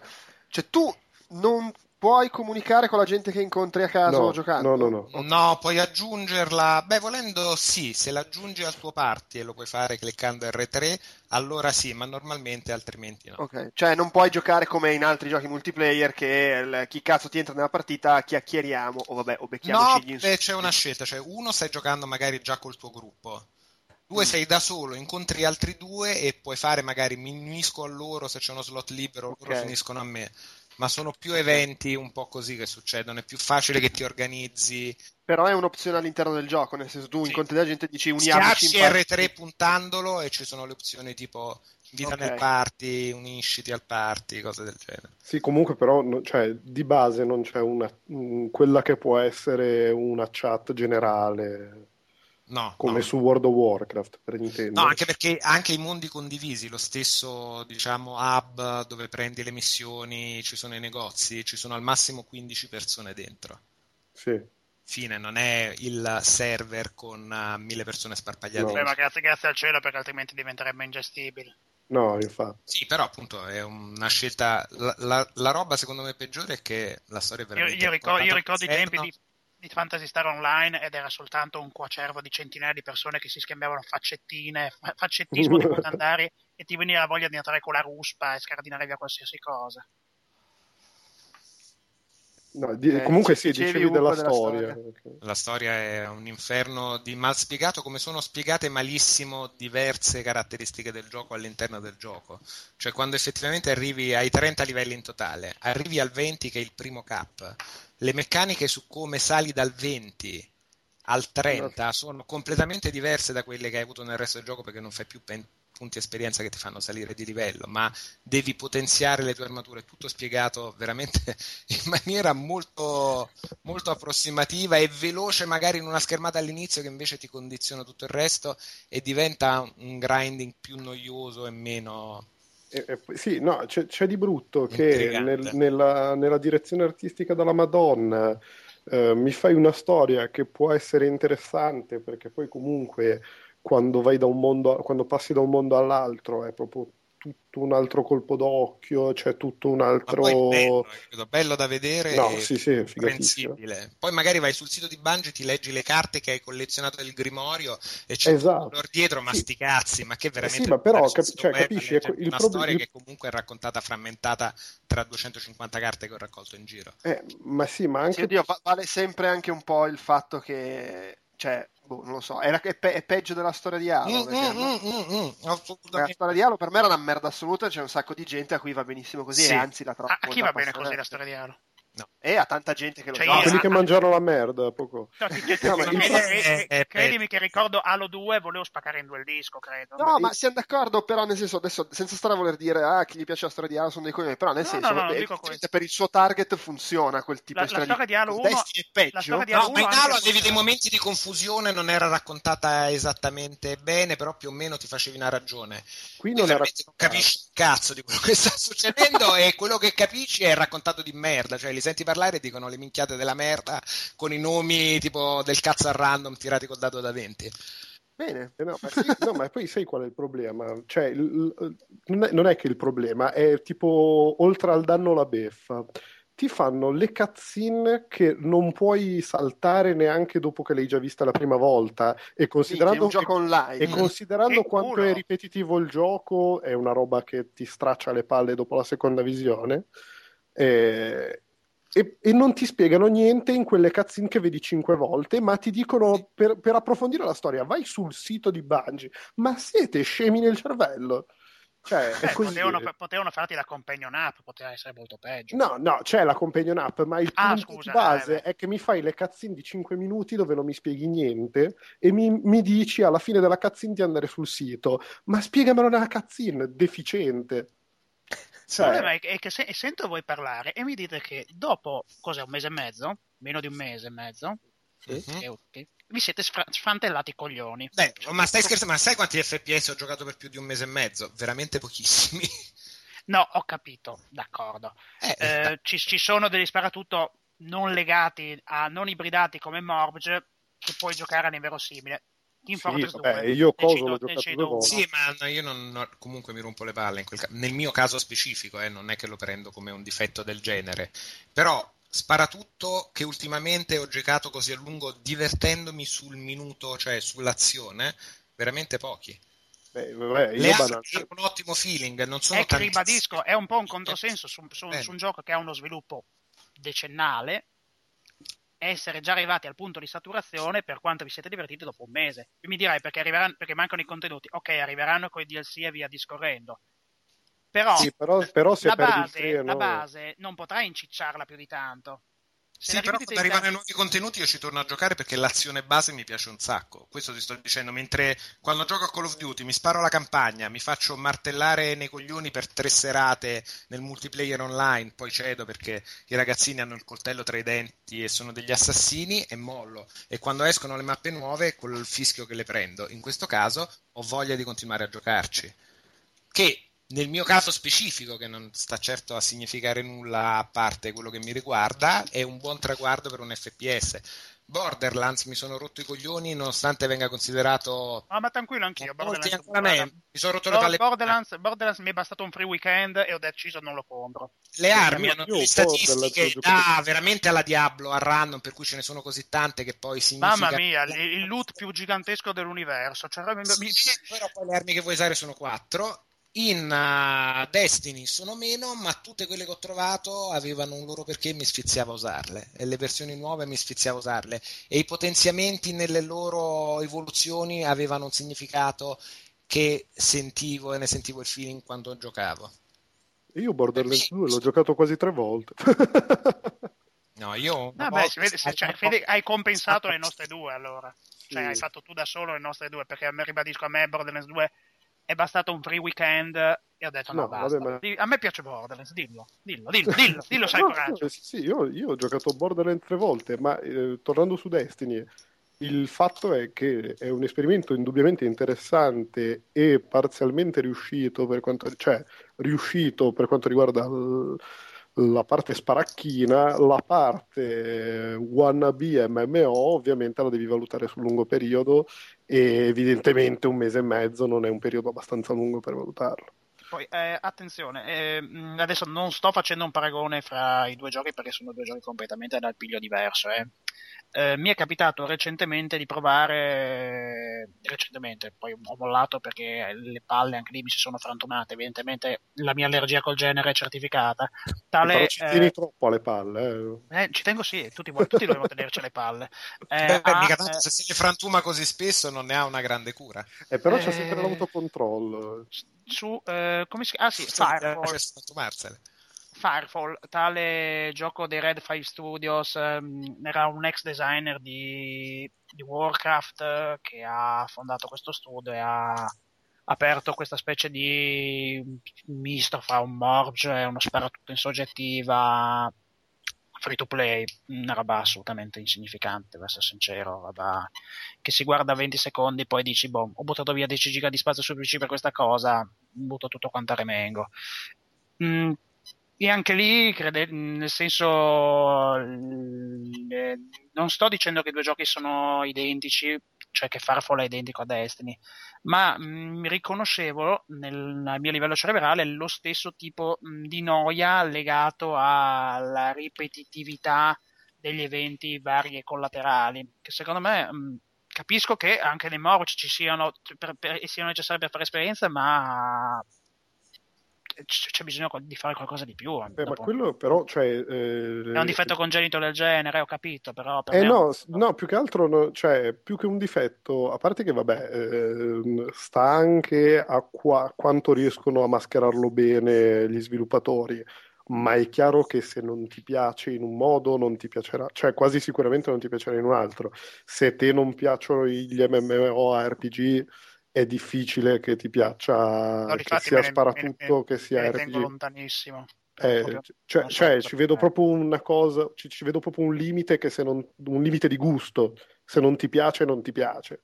Cioè è il concetto della pseudo assenza di scopo, o il dover lavorare all'infinito per vedere su un numero. No, è chiaro, vabbè, però è quello, nel senso.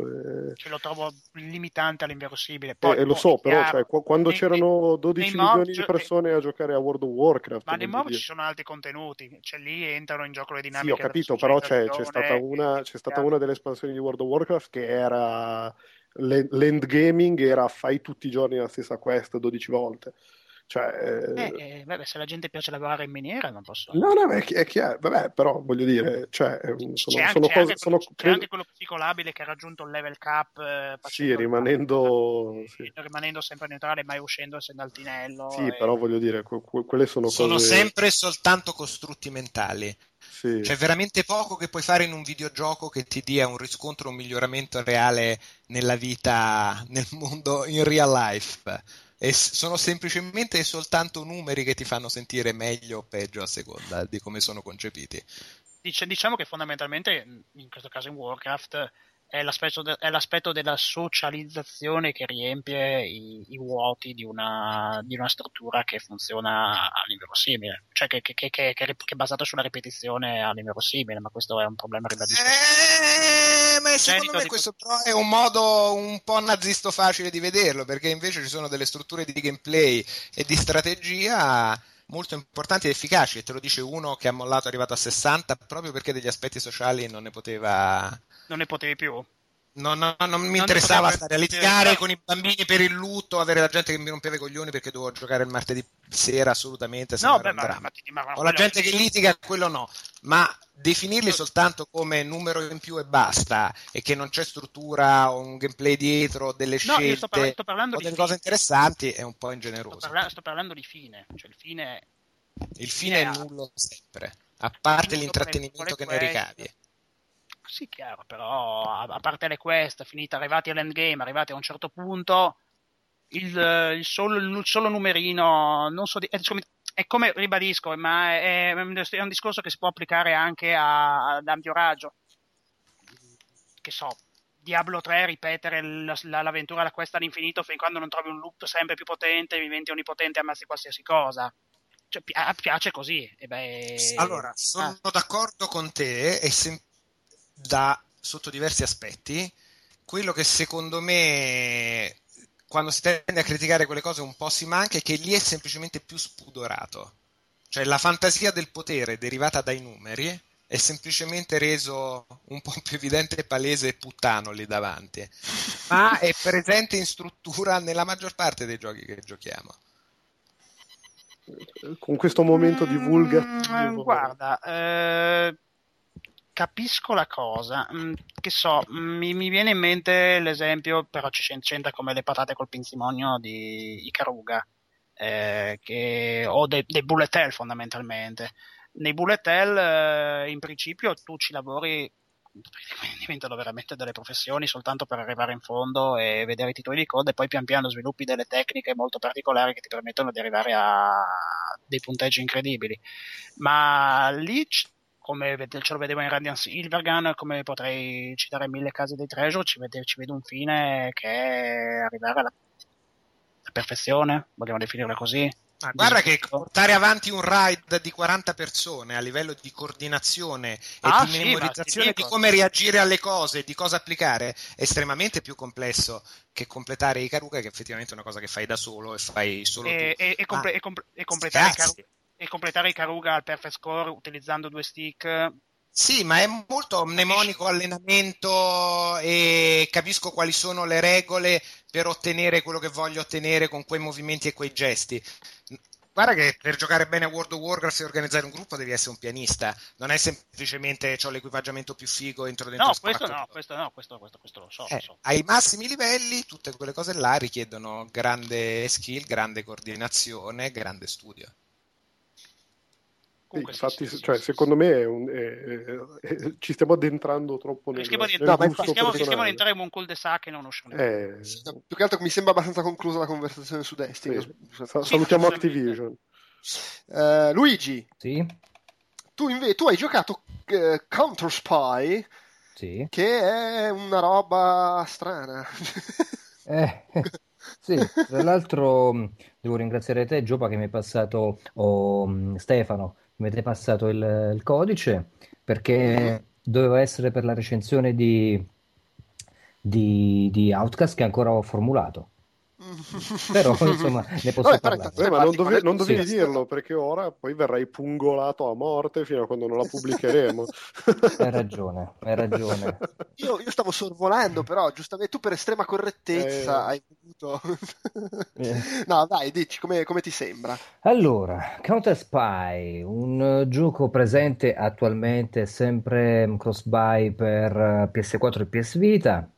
Sei il nostro esperto di cross-buy, tu. Sì, sviluppato, prodotto e sviluppato da Dynamite, questa software house che era molto gasata. Se non sbaglio ci sono dentro degli ex di LucasArts, ma non vorrei sbagliarmi. Credo, sì, mi sembra di averlo letto, però non posso assicurarti. Sì, allora, Wikipedia conferma, se vogliamo fidarci. Sì.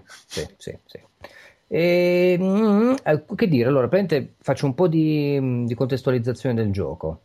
Siamo in un periodo di guerra fredda, è una guerra fredda molto politicamente corretta, perché ovviamente non si nominano USA o URSS, ma soltanto stati imperialisti e Repubblica Socialista.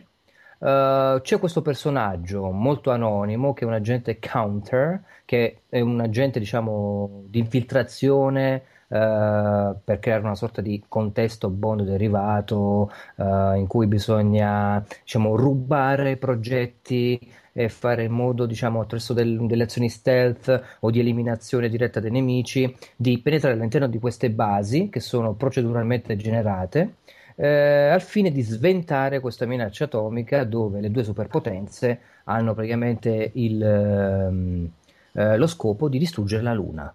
C'è questa sorta di obiettivo che teoricamente, contenendosi la Luna, c'è questa sorta di dover proteggere questo satellite, perché altrimenti sappiamo che senza Luna anche la Terra va puttane. Sono passati dal contendersi la conquista della Luna al contendersi la distruzione. Sì, esatto. Era la conquista o la distruzione? Non me lo ricordo adesso. Perché la distruzione? No, ti dico nel senso, ai tempi vecchi sì, faceva una gara chi ci arrivava prima sulla Luna. Adesso a chi la distrugge. Penso che se non la posso amare io, non l'avrà nessuno. La Luna. Praticamente cosa fa questo gioco? Bisogna fare attenzione ai livelli di Defcon, perché facendo azioni tipo essere scoperti da telecamere o diciamo essere scoperti dagli stessi nemici quando ci stiamo infiltrando, fa scattare questi livelli di Defcon che parte da un minimo di 5 a un massimo di 1. Arrivato a 1 ovviamente bisogna agire, arrivare alla fine del terminale, alla fine del livello, e sventare questa minaccia nucleare, perché altrimenti il gioco è un game over, un caput. La cosa interessante è che ha molto stile da vendere, perché è veramente fatto in maniera molto molto precisa e puntuale, sia dal punto di vista grafico che dal punto di vista, diciamo, della pille che richiama. Diciamo non c'è di un'ideologia politica molto forte, perché ripetiamo, bisogna decidere all'inizio di ogni missione se fare incursione o nella base degli imperialisti o di quella dei socialisti, perché lo scopo finale è riempire un counter che noi abbiamo di default, riempito questo attraverso tutti gli schemi e i progetti che riusciamo a rubare, si arriva alla fase finale di gioco in cui si finisce. Un gioco che dura al massimo 4-5 ore se uno lo vuole giocare, anche se è fatto molto da una deriva di trial and error, perché tu vuoi provare a migliorare, a non farti sgamare con i livelli di Defcon e altro, a scalare le classifiche, quindi c'è anche questa componente qua. È un gioco purtroppo che ha delle lacune molto forti, perché è molto ripetitivo. Non parlo soltanto degli scenari che, essendo degli interni di laboratori ed essendo generalmente proceduralmente generati, hanno lo stesso tipo di sapore visivo, è che c'è praticamente una sorta di indolenza nel non aver voluto, secondo me, creare qualcosa di più profondo anche a livello di meccanica e di level design.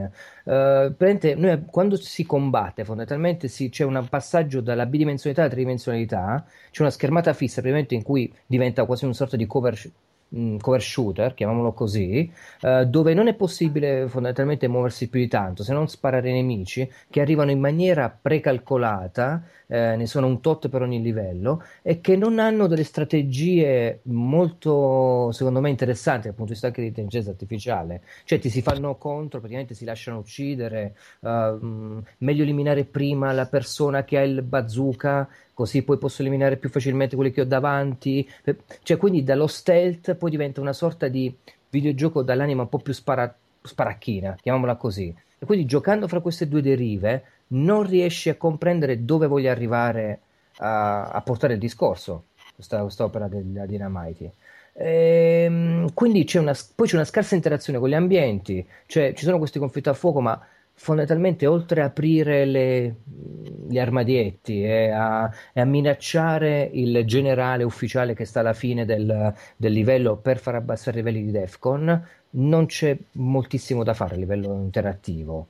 Ho notato poi praticamente che ho apprezzato moltissimo la parte grafica, perché c'è il sapore grafico, cioè i personaggi sono di quella spigosità autoritaria e militare. Sono delle linee anni 50 molto severe che incontrano un'atmosfera da guerra fredda, quindi anni 60, ricreata molto bene, però una narrazione piatta, c'è questa ripetitività di fondo, non è, diciamo, un gioco che secondo me alla lunga o già sul breve termine, medio termine, dà tante soddisfazioni, ecco.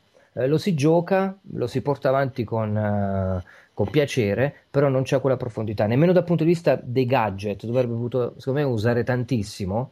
In realtà, quando ti rendi conto che con pochissime armi puoi finire il gioco, anche se magari potresti usarne molto più fantasiose, tipo la pistola persuasiva che porta i nemici a scontrarsi tra di loro, fondamentalmente, sai? Però alla fine non te ne frega nulla. È una buona pistola, è un buon fucile, va bene così, te la porti all'inizio e alla fine e non ci sono momenti in cui senti l'esigenza di doverla cambiare.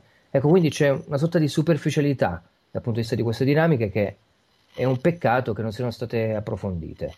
Che altro dire? Niente, mi piace l'iconografia propagandistica. C'è una iconografia propagandista a supporto del gioco dove le varie fazioni cercano fondamentalmente di lanciare messaggi che fanno schiattare, quindi fanno proprio ridere. Hai dei momenti in cui che so, dei cartelli con su scritto "non sono ammesse spie qui dentro" e tu ti stai comportando proprio come una spia, no? Allora è simpatico vedere come giocano su questi elementi che nell'immaginario della spy fiction sono abbastanza sedimentati. Però, insomma, giochillo da giocare una sera e via, non da portarselo su un'isola deserta. Non mi hai fatto venire voglia su questo. Sì, non la volevo vendere, diciamo. Sì. Va bene, scusate, vomito.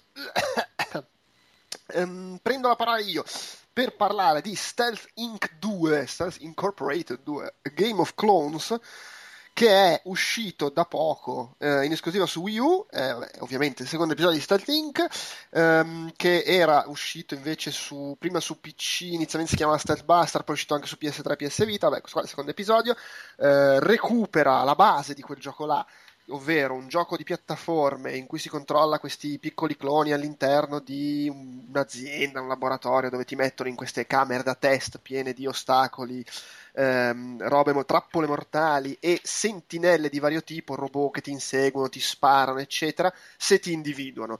Tant'è che il gioco si chiama Stealth Inc. perché uno degli elementi è il fatto che ti devi nascondere, non devi farti individuare. Se sei nell'ombra, tendenzialmente i robot non ti vedono a meno che gli vai addosso. E ci sono tutti gli effetti di illuminazione, i coni di luce che ti rendono individuabile, e a questo si aggiungono vari gadget. E una delle cose che fa questo seguito è aggiungere gadget molto più fighi, sono tutti oggetti che puoi portarti dietro o lanciare in giro per farli funzionare in determinati punti, e c'è, non so, la lampadina portatile, puoi crearti un clone, puoi fare il teletrasporto che puoi usare in diversi modi, insomma un sacco di cose inventate in maniera secondo me abbastanza ingegnosa e intelligente. Quindi di fondo è un puzzle game con elementi platform, grafica 2D, molto, anche un po' come si chiama, Dead Core, molto mix di capire come funziona Enigma ma anche abilità manuale poi per l'elemento platform. Il primo gioco era solo una serie di stanze, questo seguito c'ha la cosa che c'è sempre la serie di stanze e le stanze sono divise per mondi, tra virgolette. Ciascun mondo ha le sue 8 stanze più 2 segrete, se non sbaglio, e dentro le stanze usi sempre un singolo gadget, quello di quell'area lì. Al di fuori di queste stanze hanno applicato una struttura che non c'era nel primo gioco, un po' stile Metroid, Castlevania, che collega tutti i livelli, ed è fondamentalmente l'ambientazione è gli uffici di questa azienda che usa i cloni per fare sperimentazione.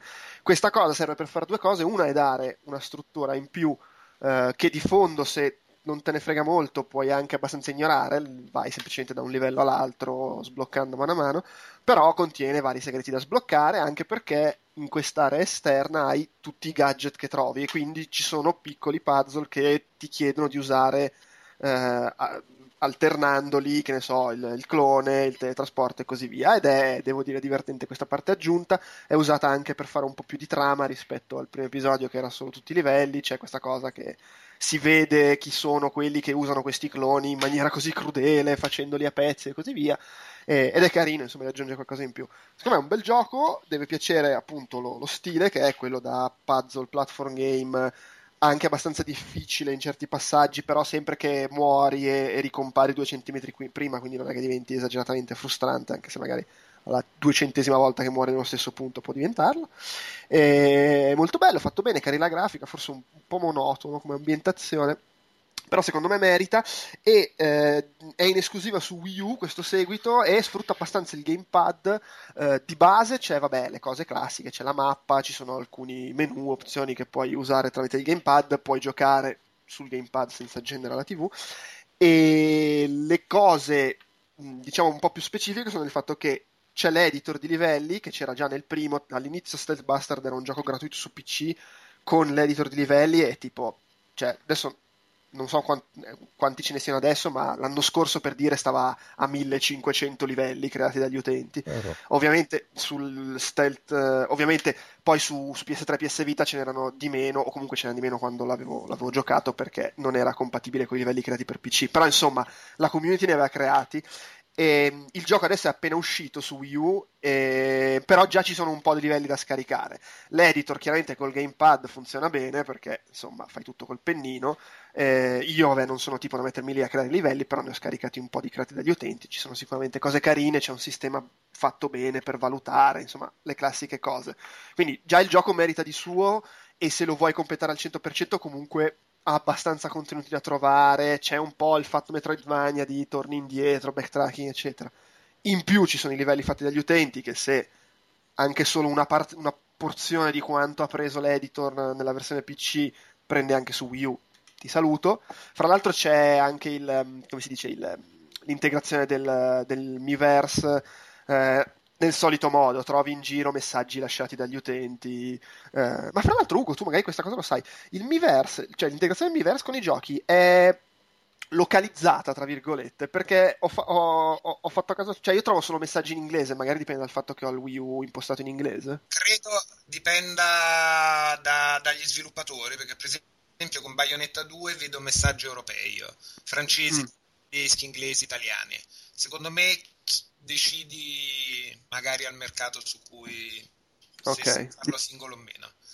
Ho capito. Vabbè, comunque l'altra cosa che fa e che sfrutta il fatto di essere in esclusiva su Wii U è la cooperativa, che è, devo dire, fatta in maniera molto intelligente. In pratica, giocando in cooperativa, il clone, il personaggino, lo usa chi usa il Wiimote, il che vuol dire che devi attaccarci o il nunchuck o il classic controller o il controller pro, funzionano tutte e tre, perché ti serve l'analogico per muoverlo, perché devi dosare la corsa. E chi usa il gamepad fa l'hacker, e quindi fa tutta una serie di cose. Il gioco cambia, tant'è che se attivi o disattivi la coop si riparte dall'ultimo checkpoint, perché ad esempio tutti i gadget del clone li deve usare chi ha il gamepad, li piglia, li porta in giro, li attiva. Quando bisogna fare l'hack dei terminali, perché per uscire dai livelli bisogna raggiungere dei computer e fare l'hack, che è tipicamente una cosa che richiede del tempo, e quindi magari c'è il nemico che sta arrivando e così via. Se stai giocando in coop, chi fa l'hack con il clone poi deve dire dei numeri a quello che gioca con il gamepad, che le inserisce. Ci sono dei gadget che può usare solo quello col gamepad, ci sono diversi tipi di sentinelle che entrano in gioco solo in coop e che richiedono che i due collaborino, tipo, non lo so, hai il gadget che se tocchi la sentinella gli blocchi lo sguardo, o ci sono le sentinelle invisibili al clone sulla schermata, sulla TV, insomma, e le puoi rendere visibili toccando sul gamepad. Tutta una serie di cose molto molto carina, quindi anche la cooperativa da salotto è figa, è implementata bene, quindi insomma sono riusciti a sfruttare in maniera anche intelligente, se vogliamo, il fatto di essere in esclusiva su Wii U. Di nuovo, io lo consiglio se piace il genere. So che ho visto recensioni molto contrastanti su internet, a me è piaciuto moltissimo, secondo me è proprio un gran bel gioco. Su Eurogamer, per dire, l'hanno trattato e fondamentalmente dicendo che il gioco è frustrante, e secondo il tipo cioè è frustrante nella maniera sbagliata, non funziona e così via. Adesso senza entrare in dettagli, cioè esiste una maniera giusta di essere frustrante? Beh sì, nel senso, la frustrazione è personale, cioè lo stesso gioco può risultare frustrante per te e non frustrante per me. Esattamente, tipo secondo me è una martellata nei coglioni. Dark Souls è molto bello.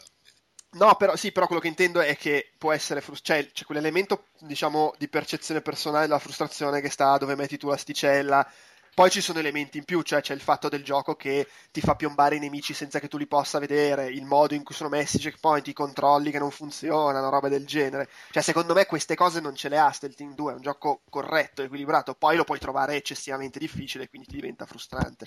Magari è anche una questione di approccio, se impari a usare determinati... Vorrei capire come ha argomentato il tizio di Eurogamer, non ho avuto modo di leggere la recensione, se non di specificità. Banalmente ci sono alcune, tra virgolette, tecniche, se vogliamo, che non vengono spiegate in maniera esplicita, magari perché non sono cose strettamente previste, ma che rendono più facili alcuni passaggi. Meglio che non vengano spiegate in maniera esplicita, voglio dire... Però magari uno non impara a usarle. Anche Super Metroid non ti spiegava una mazza. Certo. Però, insomma, non lo so, secondo me non è... Cioè, magari poi alla fine, sai, la verità sta nel mezzo e così via, però io non l'ho trovato eccessivamente frustrante. Poi oltretutto, di nuovo, è uno di quei giochi in cui muori e riparti veramente un centimetro prima, per cui non è che muori come uno stronzo, devi rifarti un quarto d'ora di livello che diventa tedioso. Secondo me è abbastanza tranquillo come approccio. Quindi esclusiva Wii U? È esclusiva Wii U, sì. Okay. L'uno era solo su PC, PS3, PS Vita, questo è solo su Wii U. Esclusiva, non si sa se temporanea o meno, può darsi, ma... Non ne ho idea, di sicuro l'hanno sviluppato inserendo una serie di cose che sono state nel Wii U. Poi ovviamente quelle cose le puoi gestire in maniere diverse se lo vuoi fare su altri formati, ci mancherebbe. Non lo so, che considerando quanto piccolo è lo studio che li ha sviluppati, quanto gli convenga, però potrebbero tranquillamente restare, non è necessariamente detto. Sai, il discorso è che essendo degli indie, da un lato comunque sviluppare le altre versioni è un costo magari per loro, e non mi sento di escludere che comunque loro abbiano avuto cioè abbiano comunque collaborato con Nintendo, esattamente come altri ricevono un finanziamento da Sony, da Microsoft, per fare il gioco indie. Sì, chiaro. E poi c'è comunque di base il fatto che, di nuovo, essendo piccoli e indie, magari poi l'ecosistema delle shop gli è sufficiente, dipende da come va il gioco lì. Magari poi alla fine ci guardiamo. Visto che fondamentalmente adesso il presidente o amministratore delegato, comunque sia il capo di Renegade Kid sosteneva che per quasi andare in attivo col suo gioco bastavano 60.000 copie per un indie nelle shop Nintendo, considerato poi rapportato ai milioni di copie che ci vogliono per i titoli ad alto budget per rientrare nell'investimento, ti fa capire come la loro natura sia completamente diversa e legata a un quotidiano. Sì, poi immagino che comunque un indie non è che gli faccia schifo vendere 2 milioni di copie, capita. Ma assolutamente no, però diciamo che non partono con quell'obiettivo. No, certo. Cioè, no, chiaramente quell'obiettivo ci devono campare, però l'obiettivo è quello di coprire i costi di sviluppo e di andare in attivo, poi quello che arriva in più chiaramente è grasso di cola. Sì. Altro giochino, Ugo e Luigi, voi avete giocato Kuma, è bellissimo Kuma. A proposito dei giochi che non ti spiegano niente ma sono bellissimi, non è che sono incomprensibili, anzi, ma ti lasciano tutta l'intelligenza che tu hai ed è bastevole se ti lasci trasportare. Sì. Luigi, parlane tu se vuoi. Io posso soltanto dire che si presenta visivamente in una maniera fuori di testa, direzione artistica, ogni livello è una cosa diversa ed è bellissima, musiche bellissime e si gioca. Vai Luigi. Sì, io paragono Occum a una di quelle opere surrealiste, prendi Joan Miró, per dirne una, lo spagnolo. Quando dipingeva Joan Miró non aveva assolutamente un'idea precisa o un disegno preciso su dove voleva andare, ma lasciava correre a livello inconscio la propria pulsione artistica e creativa fino a generare delle forme a cui cercava di dare poi una sorta di connotazione non troppo definita, ma comunque soddisfacente da un punto di vista di sensazione.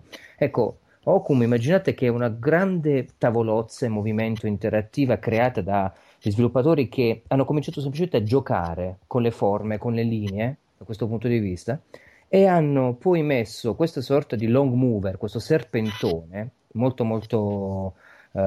stilizzato, se vogliamo, perché è un occhio al posto della testa di questo serpente e questo lungo corpo cangiante di diversi colori, che semplicemente ha come interazione il dover, innanzitutto non si può fermare, come la navicella di Futuridium, cammina, va, possiamo ruotare a destra e a sinistra il suo movimento, in avanti ma non indietro, possiamo rallentare o velocizzarlo se vogliamo, ma tutto quello che gli è concesso come interazione è sfiorare gli oggetti, quindi passarci sopra. Quindi per attivare parti dello scenario basta passare con questo serpettone su una tazza, un personaggio, un fiore, un animale, che ecco c'è questa interazione che comunque ha una risposta, lo schermo ha una risposta di diverso genere. Sta a noi capire come intrecciare o attivare o in qualche modo portare a compimento la risoluzione di un enigma, chiamiamolo così, al fine di poter procedere in altri livelli. Quello che mi piace del game design, il concetto alla base di Occum, praticamente è proprio questo essere in un playground, cioè guidi questo occhio, gli scenari si attivano, il DualShock 4 della PlayStation, anche questo cambia colore nella parte diciamo dove c'è la luce, il LED, a seconda del colore del serpentone. Quindi vedete proprio questo DualShock cangiante, dai blu ai rosa, i gialli, fucsia, di tutto. La cosa più bella secondo me è anche la colonna sonora. Io vorrei spendere una parola perché è stata quasi una sorta di rivelazione quando ho scoperto chi ha collaborato in particolare in Occum. Ne vedete il mio avatar qui su Skype, non so se lo vedete, mi sembra una ragazza. Tutti gli ascoltatori lo possono vedere. Sì, ok. È un... Do le indicazioni in modo da mettere la pulce nell'orecchio. Questo avatar io l'ho preso, ma parlo di un paio di anni fa, da un artista chiamato Scott Hansen, in arte ISO 50 o ISO 50 o ISO 50, che praticamente lavora molto sulla grafica. È un graphic designer, ma veramente dei livelli che a me mi ha colpito moltissimo. So che anche un'attività musicale, in questo caso si chiama... Taiko, come musicista, fa musica, se vogliamo, elettronica, lui suona le tastiere, eccetera, ha ampliato un po' la band, sintetizzatore, tastiere, basso, batteria e una chitarra, e ha fatto un paio di dischi. Non a caso l'etichetta indipendente chiamata Ghostly International, che è un'etichetta che praticamente tende a far entrare all'interno di una sorta di progetto di design, se vogliamo, su tutti i punti di vista, grafico, musicale e quant'altro, lo ha preso in forza. E la Honey Slug, che ha prodotto Occum, si è riferita proprio agli artisti di Ghost International per fare la colonna sonora di Occum. Quindi mi sono ritrovato il grandissimo Scott Hansen, che io adoro, dentro la colonna sonora di Occum, e ho detto: questi stanno avanti, cazzo. Questi veramente hanno compreso che cosa significa una... unità stilistica di fondo per creare qualcosa di così matto e surreale e bello. Ma è estremamente bello perché ogni livello in realtà è una sua storia e ha un modo per essere risolto alla fine diverso e che ti racconta, c'è un'evoluzione mentre lo fai, e lo scopri veramente solo portando in giro questo serpentone cromatico, facendolo andare un po' più lento, un po' più veloce, avvitandolo, facendolo interagire, ed è proprio uno scoprire giocando e anche un intuire, cioè pur non dicendoti veramente nulla il gioco, poi riesci a fartene una logica. Certo. E a livello di direzione artistica, secondo me, di cura per le scelte cromatiche, di fondare delle ambientazioni, una cosa così bella non la vedevo dai tempi di Journey, proprio come...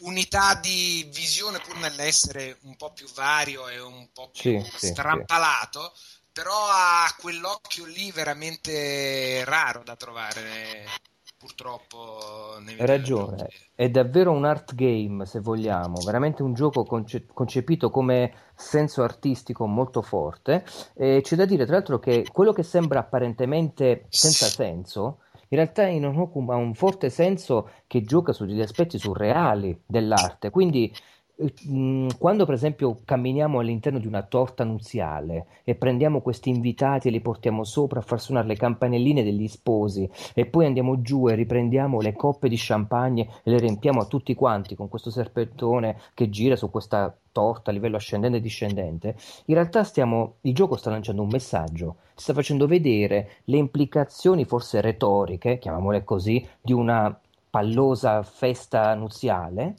però in un modo molto surreale, cioè come veramente i surrealisti avrebbero apprezzato rappresentare su schermo alcuni momenti pazzi di una festa nuziale, solo che è interattivo. Quindi abbiamo questo livello in più che è assolutamente intelligibile quando guardiamo il quadro completo e finiamo un livello, e al contempo ha una, ripeto, una profonda valenza artistica, cioè ha un messaggio comunque sotto, non è alla cazzo, scusate l'eufemismo. Sì, sì, no, hanno degli aspetti, per quanto possa sembrare onirico un primo aspetto, ogni livello ha una sua struttura narrativa in cui comunque una storia te la sta raccontando, sì, può essere più o meno lieve, più o meno, ma c'è quello che all'inizio ti sembra un po' sto andando in giro, vediamo che succede, può interagire, ti racconta, si spiega e si esplica proprio nel tuo vivere questa esperienza e interagirvi. È più gioco di quello che molti, quando ho letto, dicevano è un gioco dove non succede niente, non si capisce, non si fa, non ti spiega niente. In realtà, se ti lasci andare là dentro, è abbastanza intelligibile. Sì, sì, è molto gioco, tra l'altro, paradossalmente sì, è gioco nel senso che giochi con la risposta che poi ti dà la tua interazione. Quindi non sei morto nel fare delle cose in modo... sono dei ritmi da risolvere, cioè alla fine sono di azioni da dover fare in giusto ordine, sono micro avventure grafiche con contestuali a quello che ti stanno raccontando. Verissimo.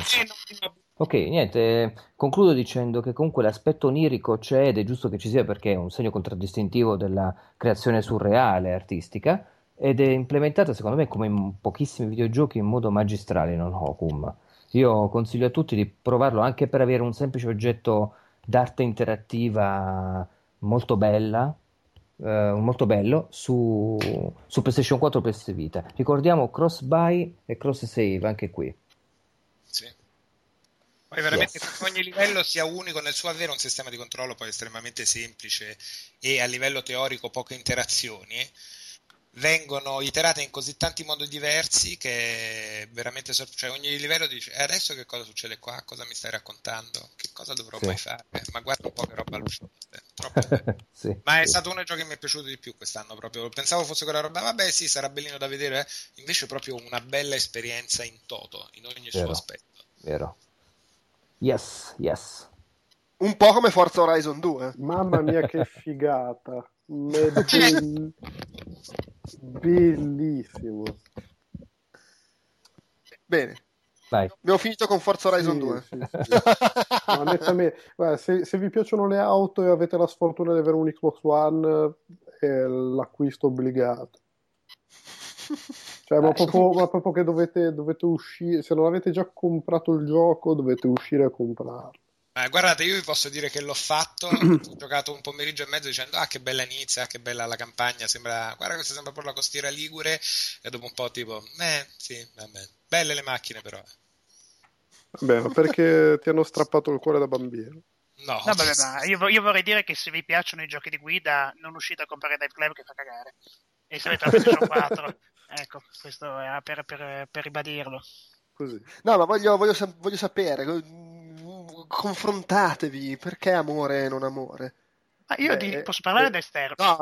No, devono parlare i due. No, io lo vedo da esterno e mi sta anche abbastanza simpatico, devo essere sincero. La serie Forza non la toccherei neanche con un palo da clown lungo 12 metri. Ma questa è la serie Horizon, che è quella più scampanata. Sì, ma, sì, vai con le Lamborghini in piena campagna. Ma ecco, se doveste collocarmelo, per quale motivo?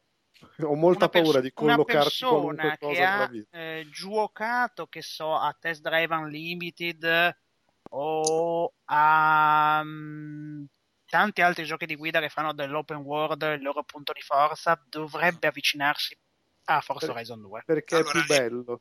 Da vedere è più bello. No, è più bello nella vita. Di libertà che va in giro di Test Drive, quindi è molto Test Drive, con un'anima di controllo un pochino più Need for Speed,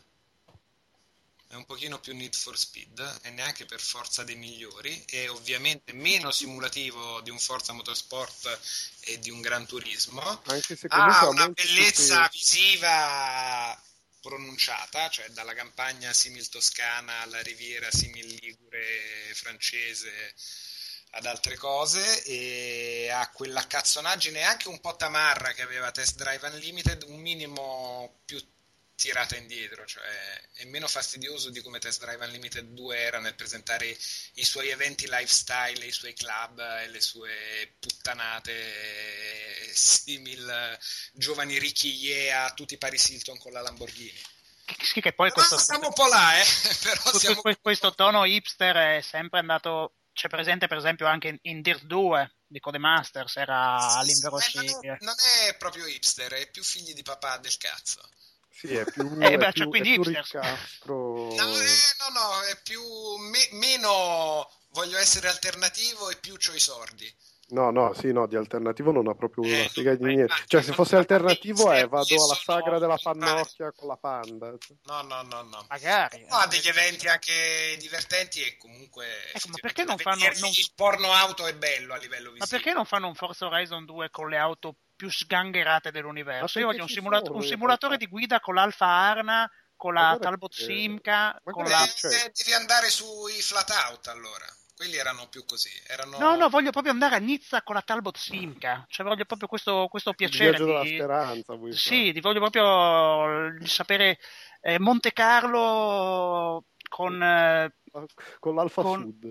Con l'Alfa Sud, con gli interni pitonati. Vedi che alla fine io e Pocotto ci troviamo su una cosa. Io Gran Turismo lo giocavo solo con la 500, non quella nuova fighetta. Il vecchio modello scassone da potenziare per andare in curva su due ruote. Beh, ma comunque lo puoi fare anche in Horizon, Io mi ricordo in Gran Turismo 2 quelle tremende gare monomarca con una specie di ape cross.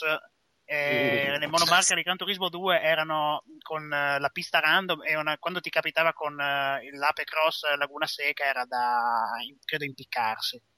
Me lo ricordo con momenti di gioia. Poi lì ho abbandonato Gran Turismo, giustamente. Comunque, per chi magari era interessato a Forza Horizon... Sì, abbiamo parlato di tutti i talenti. Forza Horizon 2 è meraviglioso per il semplice fatto che mai in un gioco di guida mi sarei aspettato della poesia.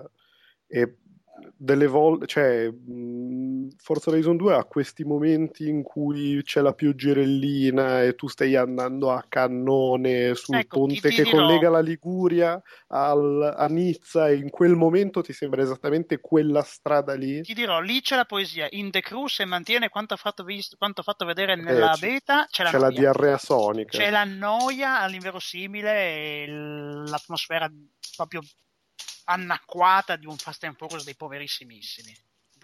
No, invece Forza Horizon 2 è meraviglioso, è enorme perché è veramente grosso, è pieno di contenuti, di gare, di obiettivi, di macchine folli che dici non le guiderò mai, e in effetti poi non le guiderai mai. E però non voglio dire neanche in Forza Horizon, perché sono talmente approssimate che insomma... Però va detto che nel suo proporre una varietà di contenuti della Madonna, che vanno dalla gara su strada in pieno giorno alla gara mista con la pioggerellina, alla gara col pick up per cui devi farti la pendenza a 80 gradi, c'è molta più fedeltà a quello che potrebbe essere una realtà di quella che ti aspetteresti, che non è necessariamente che non significa necessariamente che sia un gioco simulativo, perché non lo è, però noti se ci fai caso noti le differenze. Non so, io ho tirato giù foreste con una Lamborghini, quindi sì, però se ci fai c'è una differenza tra la Lamborghini e il pick-up, però insomma, è indubbio. Sì, ma c'è anche la differenza tra la Lamborghini che ti fa un pezzo di strada, cioè lo stesso pezzo di strada una volta all'asciutto e una volta al bagnato. Sì. Cioè, è proprio netta, ed è una roba che da un gioco simulativo cacciarone non te lo aspetti, magari non te lo aspetti. Ma io penso e chiedo: è mai possibile adesso che tutti i giochi di guida debbano per forza spingersi verso questa struttura open world? Sia necessaria e sufficiente? No, ma nettamente no, perché al lancio di Xbox One c'era Forza Horizon 5, c'era Forza Motorsport 5, però che era una chiavica chiusa, e infatti dopo 10 gare lo buttavi via. È molto molto comune questa storia dell'open world. Se fai un certo tipo di gioco di guida ci sta che lo fai. se fai, cioè, se, secondo me se fai una roba arcade, Burnout adesso... ha chiuso lì per esempio, che dopo l'open world non hanno più sviluppato. Sì, ma infatti, cioè, infatti vabbè io sono messo in catene su Need for Speed, quindi... Sì, è vero, perché però anche quello era open world all'inverosimile. Sì. Sì. Vabbè, che comunque io non faccio testo perché sono una delle 4 persone al mondo a cui Burnout Paradise non è piaciuto, quindi... No, non... a me garbò a suo tempo, però... Cioè, per me l'episodio più bello è Takedown. A me sono piaciuti abbastanza tutti, e Paradise ci ho giocato veramente come uno stronzo, devo dire, cioè, proprio tutti gli eventi possibili da fare online, dentro ai tubi, in 25 a portare i bimbi in giro perché dovevo completare tutti gli eventi, e quindi vi guido io nella discarica dove bisogna fare questo giro della morte dentro al tubo di cemento, ci andiamo bimbi, tutti in fila, andiamo. Ma quello sono io con Forza Horizon. Cioè il primo l'avevo praticamente millato, ero arrivato tipo a 970, e questo non ho potuto fare la roba online perché ce l'avevo prima che aprissero i server, e quindi non sono riuscito. Però cioè, per me è un gioco meraviglioso per tutto quello che propone, e banalmente anche visivamente una roba fuori scala. È veramente bello, bello, bello. E ripeto, se avete la sfiga di aver comprato un Xbox One, secondo me ve la siete cercata. Sì, no, però per lenire il vostro dolore andate in negozio e comprate Forza Horizon 2. Oppure compratevi un PC. Anche. Quindi, scusami Steph, ma io sai che ho comprato una Xbox One perché... Lenin il tuo dolore, vai a comprare. Ha preso quella di Fotone, okay. Quella che mangiava i dischi e li rigava. Purtroppo sì. No, la volevo ma me la sono lasciata sfuggire, l'ha rivenduta prima che potessi prenderla. No, ma tra l'altro Stefano, quando ho preso la Xbox One ho detto, se l'ha presa Stefano... è un indice attendibile. Però ti ricorderai il fatto che tu mi hai chiesto ma ne vale la pena, io ti ho detto di no e tu l'hai... Poi no, esatto, avevo questo buono da €200 da spendere entro fine mese, non sapevo che cacchio comprare, ho detto limite me la rivendo. Comprarci della droga come avrebbero fatto tutte le persone. Purtroppo ho smesso con la droga tempo fa. Niente, quindi... Il problema è che smetti sempre nel momento peggiore per smettere. Sempre o coi tempismi.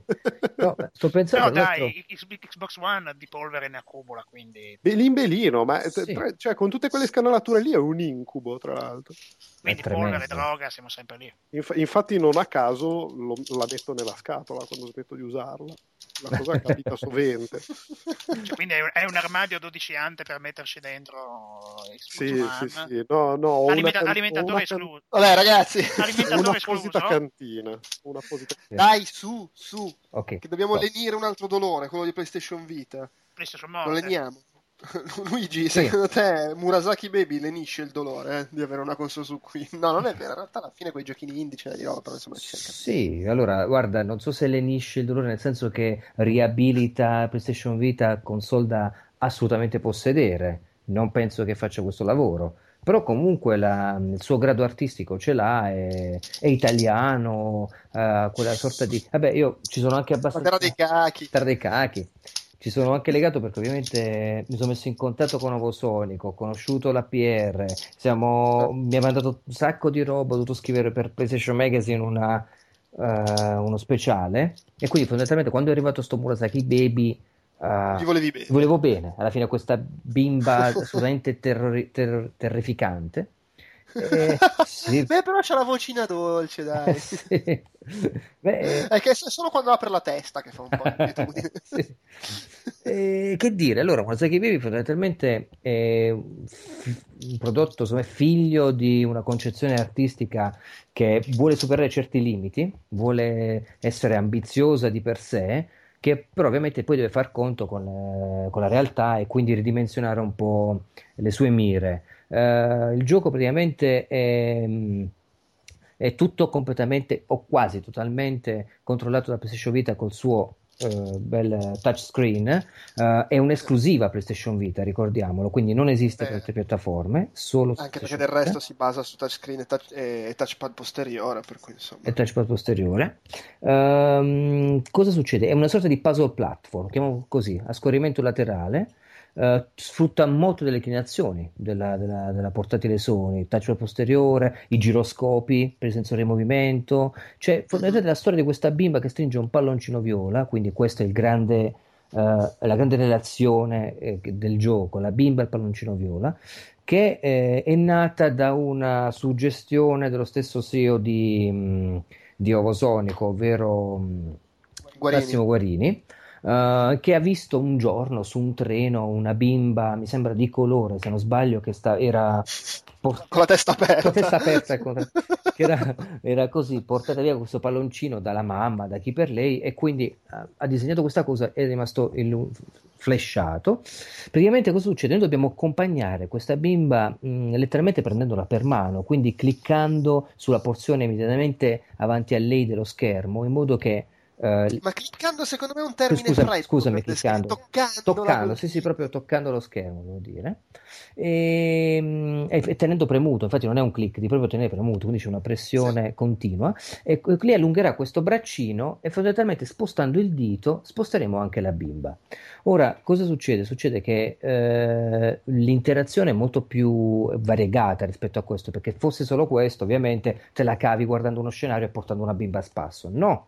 Innanzitutto il puzzle solving è dato da molti ostacoli, diversi ostacoli che incontriamo all'interno del gioco, che vanno a minacciare il palloncino della bimba. Uno su tutti, per chiuderla qua, sono le spille da balia volanti che possono andare a bucare questo palloncino e quindi a decretare il game over, fondamentalmente. Quindi bisogna stare attenti a toccare anche le spille da balia per farle in qualche modo tramortire e farle cadere, oppure, come sarà contestualmente poi presentato andando avanti nel gioco, spostando tramite uno swipe del touch screen posteriore, scusami, del touchpad posteriore, gli scenari. Quindi fondamentalmente gli scenari le scenografie del gioco cambiano quando sono abilitati dietro la bimba, dando adito a diverse diciamo performance a seconda, diciamo, di quello che dobbiamo risolvere. Ad esempio c'è lo scenario in cui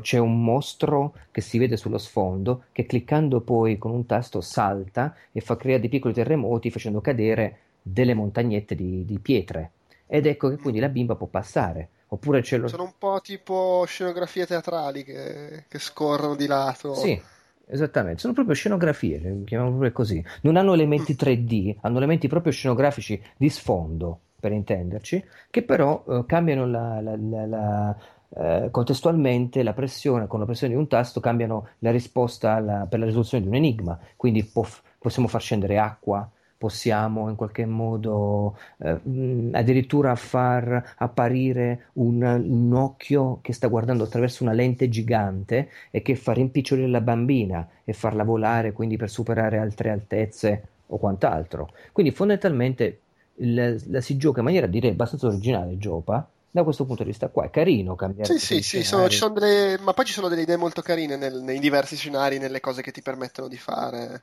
Sì. E cos'è che mi è piaciuto però di questo gioco? Che sono riuscito a capire la vera caratura artistica. Fondamentalmente si tratta, secondo me, di un gioco che ruota attorno ad un'eventualità che ovviamente si genera nei bambini, cioè l'attaccamento. L'attaccamento in particolar modo alla figura materna, alla figura della madre o ai surrogati, come può essere un palloncino, che in assenza della mamma, che è proprio l'inizio del gioco, la bimba cerca la mamma che è andata via, si appiglia a questo palloncino e noi dobbiamo difenderlo affinché non ci sia questo game over. Quindi è un grosso gioco dove all'interno entrano in scena degli aspetti, secondo me, psicologici abbastanza anche morbosi, che sono raffigurati su schermo. Per dirne una, per sbloccare i vari scenari bisogna scoppiare i palloncini di altri bambini che sono di altri colori. Questi colori corrispondono esattamente poi al colore dello scenario che ci si renderà disponibile.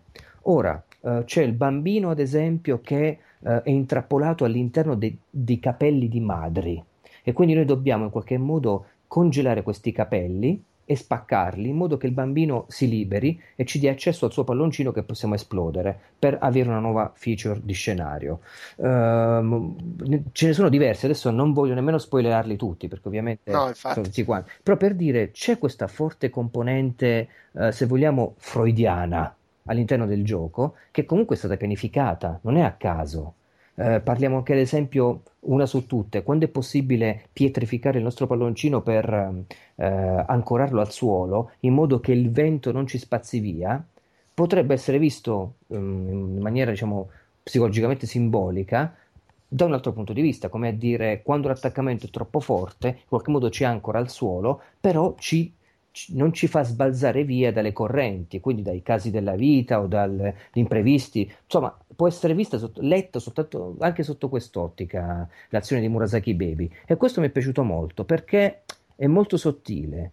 Che cosa possiamo aggiungere? C'è una sezione in cui, ecco, su questo mi sono anche domandato, in cui finalmente si prendono i due analogici di PS Vita per guidare semplicemente un carrellino che durerà forse 3 minuti, ma neanche tutto lo scenario.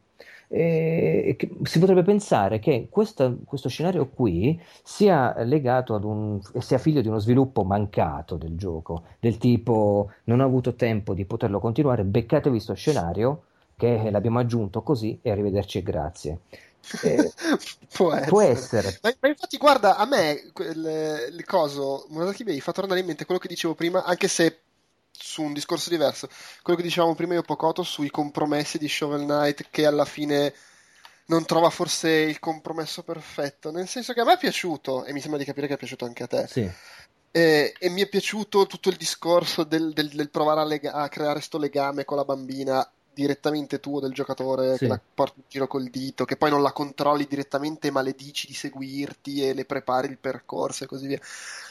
Però da un lato mi è sembrato, sotto questo punto di vista, cioè per funzionare davvero dall'inizio alla fine, forse un po' allungato, nel senso che parte benissimo, ha un gran bel finale, mi è sembrato la menasse un po' per le lunghe su alcune cose, alcune cose tirate un po' per lunghe, che è un po' paradossale perché mi è durato forse 3 ore, sì, e mi sono comunque sembrate un po' troppe perché alcune cose, non lo so, mi hanno un po' stancato. E dall'altro invece è il classico gioco che ha delle belle idee però poi mi sarebbe piaciuto vederle sviluppate di più, cioè nel senso mi sembra sia tenda in alcune cose un po' troppo verso il gioco per funzionare al massimo come esperienza, tra virgolette, sì. E allo stesso tempo nel suo essere gioco non è abbastanza sviluppato, cioè non riesce ad andare a sufficienza né in una direzione né nell'altra e rimane un po' in mezzo e boh, non lo so. Sì, sono d'accordo con te. Non so se rendo l'idea di quello che sto cercando di dire. Ma io penso anche che sia dovuto, per sbrogliare un po' questo tuo diciamo dubbio sul perché si sia sentito in questo modo, secondo me è legato anche molto al fatto che è un'esperienza prettamente che ha delle velleità artistiche abbastanza alte a livello di messaggio di fondo. Allora se tu questo messaggio non te lo puoi spendere a livello videoludico, a livello di interazione, quindi o ti appaga quel messaggio che ti sta dando quando entri nel discorso controverso e al contempo introverso di Murasaki Baby, oppure alla fine dici sì, ma a me che mi frega di dover ripetere adesso questa cosa qui, cioè non cogli gli aspetti sottili. E purtroppo questo è il peccato di Murasaki Baby, è caratterizzato da un'arte che rimanda, avevo detto, la psicologia freudiana dell'inconscio, però fa riferimento ludonarrativo al gameplay, e quindi tu, il giocatore, avverti il legame tattile con la bambina, le sue espressioni emotive sono fatte benissimo, cioè c'è questa, sì. C'ha le esclamazioni che fa, i comportamenti, sembra davvero che c'è una bambina nello schermo. Cioè si comporta proprio come lei, i capricci, la paura, il timore, però non è supportato da un impianto secondo me ludico, ma proprio parlo dal punto di vista proprio di interattivo, che spreme le meningi da un punto di vista più semplice, di videogioco come siamo abituati a tutti noi. E quindi facendo da spola fra questi due livelli dici, ma dove vuoi andarmi a parare? Cioè l'ho capito che è successo questo a questa bambina, ma perché devo adesso riempire l'acqua qui sotto per farla passare con la barchetta? Già l'ho fatto prima, è una ripetizione, oddio, ma quando arriva alla fine, ma cosa c'è? Non riesco a capire. Poi è criptico, arrivi in delle zone in cui ci sono dei messaggi posti all'interno di dei poster, scusate questa assonanza, dove le teste, capisci perché le teste si sono incrociate fra due bimbi, però in realtà non capisci perché dovrebbe essere riferito a te che c'è la bocca al contrario. Cioè, dici, ma perché? In che mondo siamo? Ecco, Tim Burton con le sue, diciamo, scenografie di cui lui mette la firma in maniera precisa, ti contestualizza quello che sta accadendo, ti dà una unità di fondo fra tu che vedi, la storia e il sapore estetico. Qua invece c'è molto sapore estetico, c'è narrazione anche, ma non riesci a capire perché devi interagire in questo modo e in maniera reiterata, senza avere una logica troppo marcata, senza contare, tra l'altro, che molte volte ti si incasina PlayStation Vita, perché giocando con le dita vai a coprire delle porzioni di schermo e non vedi esattamente dove sta andando la bambina, dove stai spostando l'oggetto, sì. Fai l'azione ma diventa complicata ed è un peccato perché va a inficiare la leggibilità dell'aspetto visivo, che è bello in Murasaki Baby, e quindi sempre questo dito appiccicato molte volte risulta fastidioso, paradossalmente. Che poi da un lato è anche il motivo per cui non puoi fare un gioco eccessivamente più complesso di questo, perché poi diventa una roba anche fastidiosa da giocare perché non ti funziona bene, ti copri l'immagine, cioè è meglio farlo anche un po' più rilassato come è questo. Vero. Poi verso le fasi finali tu gioco, l'hai finito il gioco, quindi sai che sì. Inizia a diventare molto difficile, più che altro lo schermo non risponde bene, perché ovviamente stai facendo tre cose contemporaneamente, giroscopi, quindi giri la PlayStation Vita, devi rimanere attaccato col dito, devi spostare la bambina, a un certo punto ti può rischiare anche di cadere la console. Perché veramente deve essere un funambolo con tutte queste cose qui. Allora tu dici, ok, bello, me la sfrutto PlayStation Vita, ma non è forse un po' troppo? Cioè, non sto rischiando di perdere il godere estetico del gioco. E io mi sono ritrovato davvero con la PlayStation Vita, al contrario, le braccia incrociate, e a dire, cazzo, diavolo, voglio farmelo un po' più lineare sto livello, non me lo fare così incasinato, me lo voglio godere. Insomma, c'è questo aspetto. Per concludere, il prezzo è irrisorio, quindi secondo me vale la pena averlo su PlayStation Vita e non occupa nemmeno tantissimo, siamo sull'ordine di poche centinaia di mega, è denso di messaggi, c'è un'atmosfera molto conturbante, le stile meccaniche sono affascinanti, però i controlli sono talvolta funambolici ed è forse sì, corto, abbastanza breve per alcuni o sufficientemente di durata sufficiente per altri, forse. Comunque una via di mezzo tra le due cose. Sì. Ugo, dimmelo. Sei sempre tu volevi parlarci di Super Smash Bros, eviterai la balistica. Beh, ma guarda che c'è sulla palla si può parlare di balistica anche per Super Smash Bros in questo nuovo episodio per 3DS. C'è la possibilità, per esempio, che non c'era prima, di personalizzare le special dei personaggi con quelle 200.000 che raccatti in giro tipo loot a random, per cui Mario vuoi che abbia la palla di fuoco a corto raggio o quella più veloce a lungo ma meno efficace, lo puoi scegliere. C'è per esempio uno studio sulle balistiche che puoi decidere di avere per i tuoi personaggi. Che cos'è Super Smash Bros per 3DS? È il nuovo capitolo di Super Smash Bros che, incredibile a dirsi perché sembra ogni volta incredibile, ha ancora più contenuti delle versioni precedenti. Quindi il roster dei personaggi com'è delirante, 20.000 personaggi. Il numero dei livelli quant'è? Fuori di testa. I trofei quanti sono? Quanti mai ce ne sono stati? Ma specializzati sui giochi portatili di Nintendo soprattutto, perché in realtà quelli con i trofei e i giochi casalinghi ci saranno nella versione del gioco casalinga per Wii U. Le grandi novità, qui c'è una modalità che non c'era mai stata prima, che sarà unica della versione 3DS, in cui hai 5 minuti in un labirinto, in cui raccogli, uccidendo nemici, raccogliendo trofei, potenziamenti che si esauriscono al fine di questa avventura, ma che ti porti per il combattimento finale alla fine del labirinto. Hai combattimenti storici, hai un'infinità di modalità che non finiscono veramente mai. Io ho fatto fatica a provare tutti i personaggi, e poi inizi a trovare in quei 49 che ci sono e che sblocchi. Prima ovviamente li sblocchi tutti, quindi comunque giochi come uno stronzo per un numero infinito di ore. Quando li hai sbloccati tutti inizi a dire adesso vorrei iniziarne a provare un po'. Ma man mano che ne provi un po' dici ah minchia, il cane di Daccante è troppo figo, adesso mi concentro per, che ne so, 20 incontri con il cane di Daccante che hai appena iniziato a scoprire. Quando dici minchia, ma c'ho altri 48 personaggi, un attimo da vedere, fammene provare un altro. È il gioco dell'infinità. Cosa si può dire di buono e di al contempo negativo? Il sistema di controllo, per quanto funzioni e sia traslato bene, non ha quel feeling della cicciosità perfetta per Smash Bros che ti danno gli analogici delle versioni casalinghe. Cioè, se non ci giochi con un analogico con cui carichi la tua bella mossa Smash e con cui tilti e con cui fai i dash bene, le rotolate, un po' si sente. Cos'altro si può dire? Che come nella versione Wii, per quello che ho provato online, la connessione, insomma, una partita su 3 non lagga, ma le 2 in cui laghi un po' rosichi come un maiale. Il livello di competizione di bordello su schermo è amplificato dal fatto che lo schermo è quello piccolo di un 3DS XL o non XL che sia, perché se già c'è caos sullo schermo di un televisore, immaginati quello che ci possa essere a livello di facilità di lettura su uno schermo più piccolo. Ma tecnicamente comunque si difende bene e c'è da giocare, se piace, per decine e decine di ore. Volevo andare a fare un elenco infinito per non rimpiangere l'assenza del Bondello, descrivendovi ogni singolo aspetto del gioco. Poi purtroppo io domani devo lavorare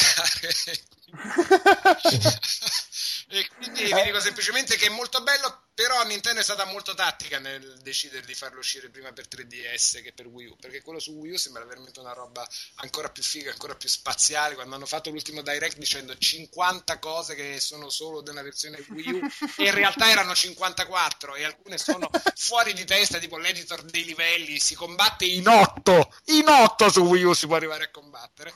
La gente poi non avrebbe cagato. Diciamo che quello per 3DS, oltre a essere un buon gioco di suo, è un buon allenamento per imparare un po' a conoscere personaggi.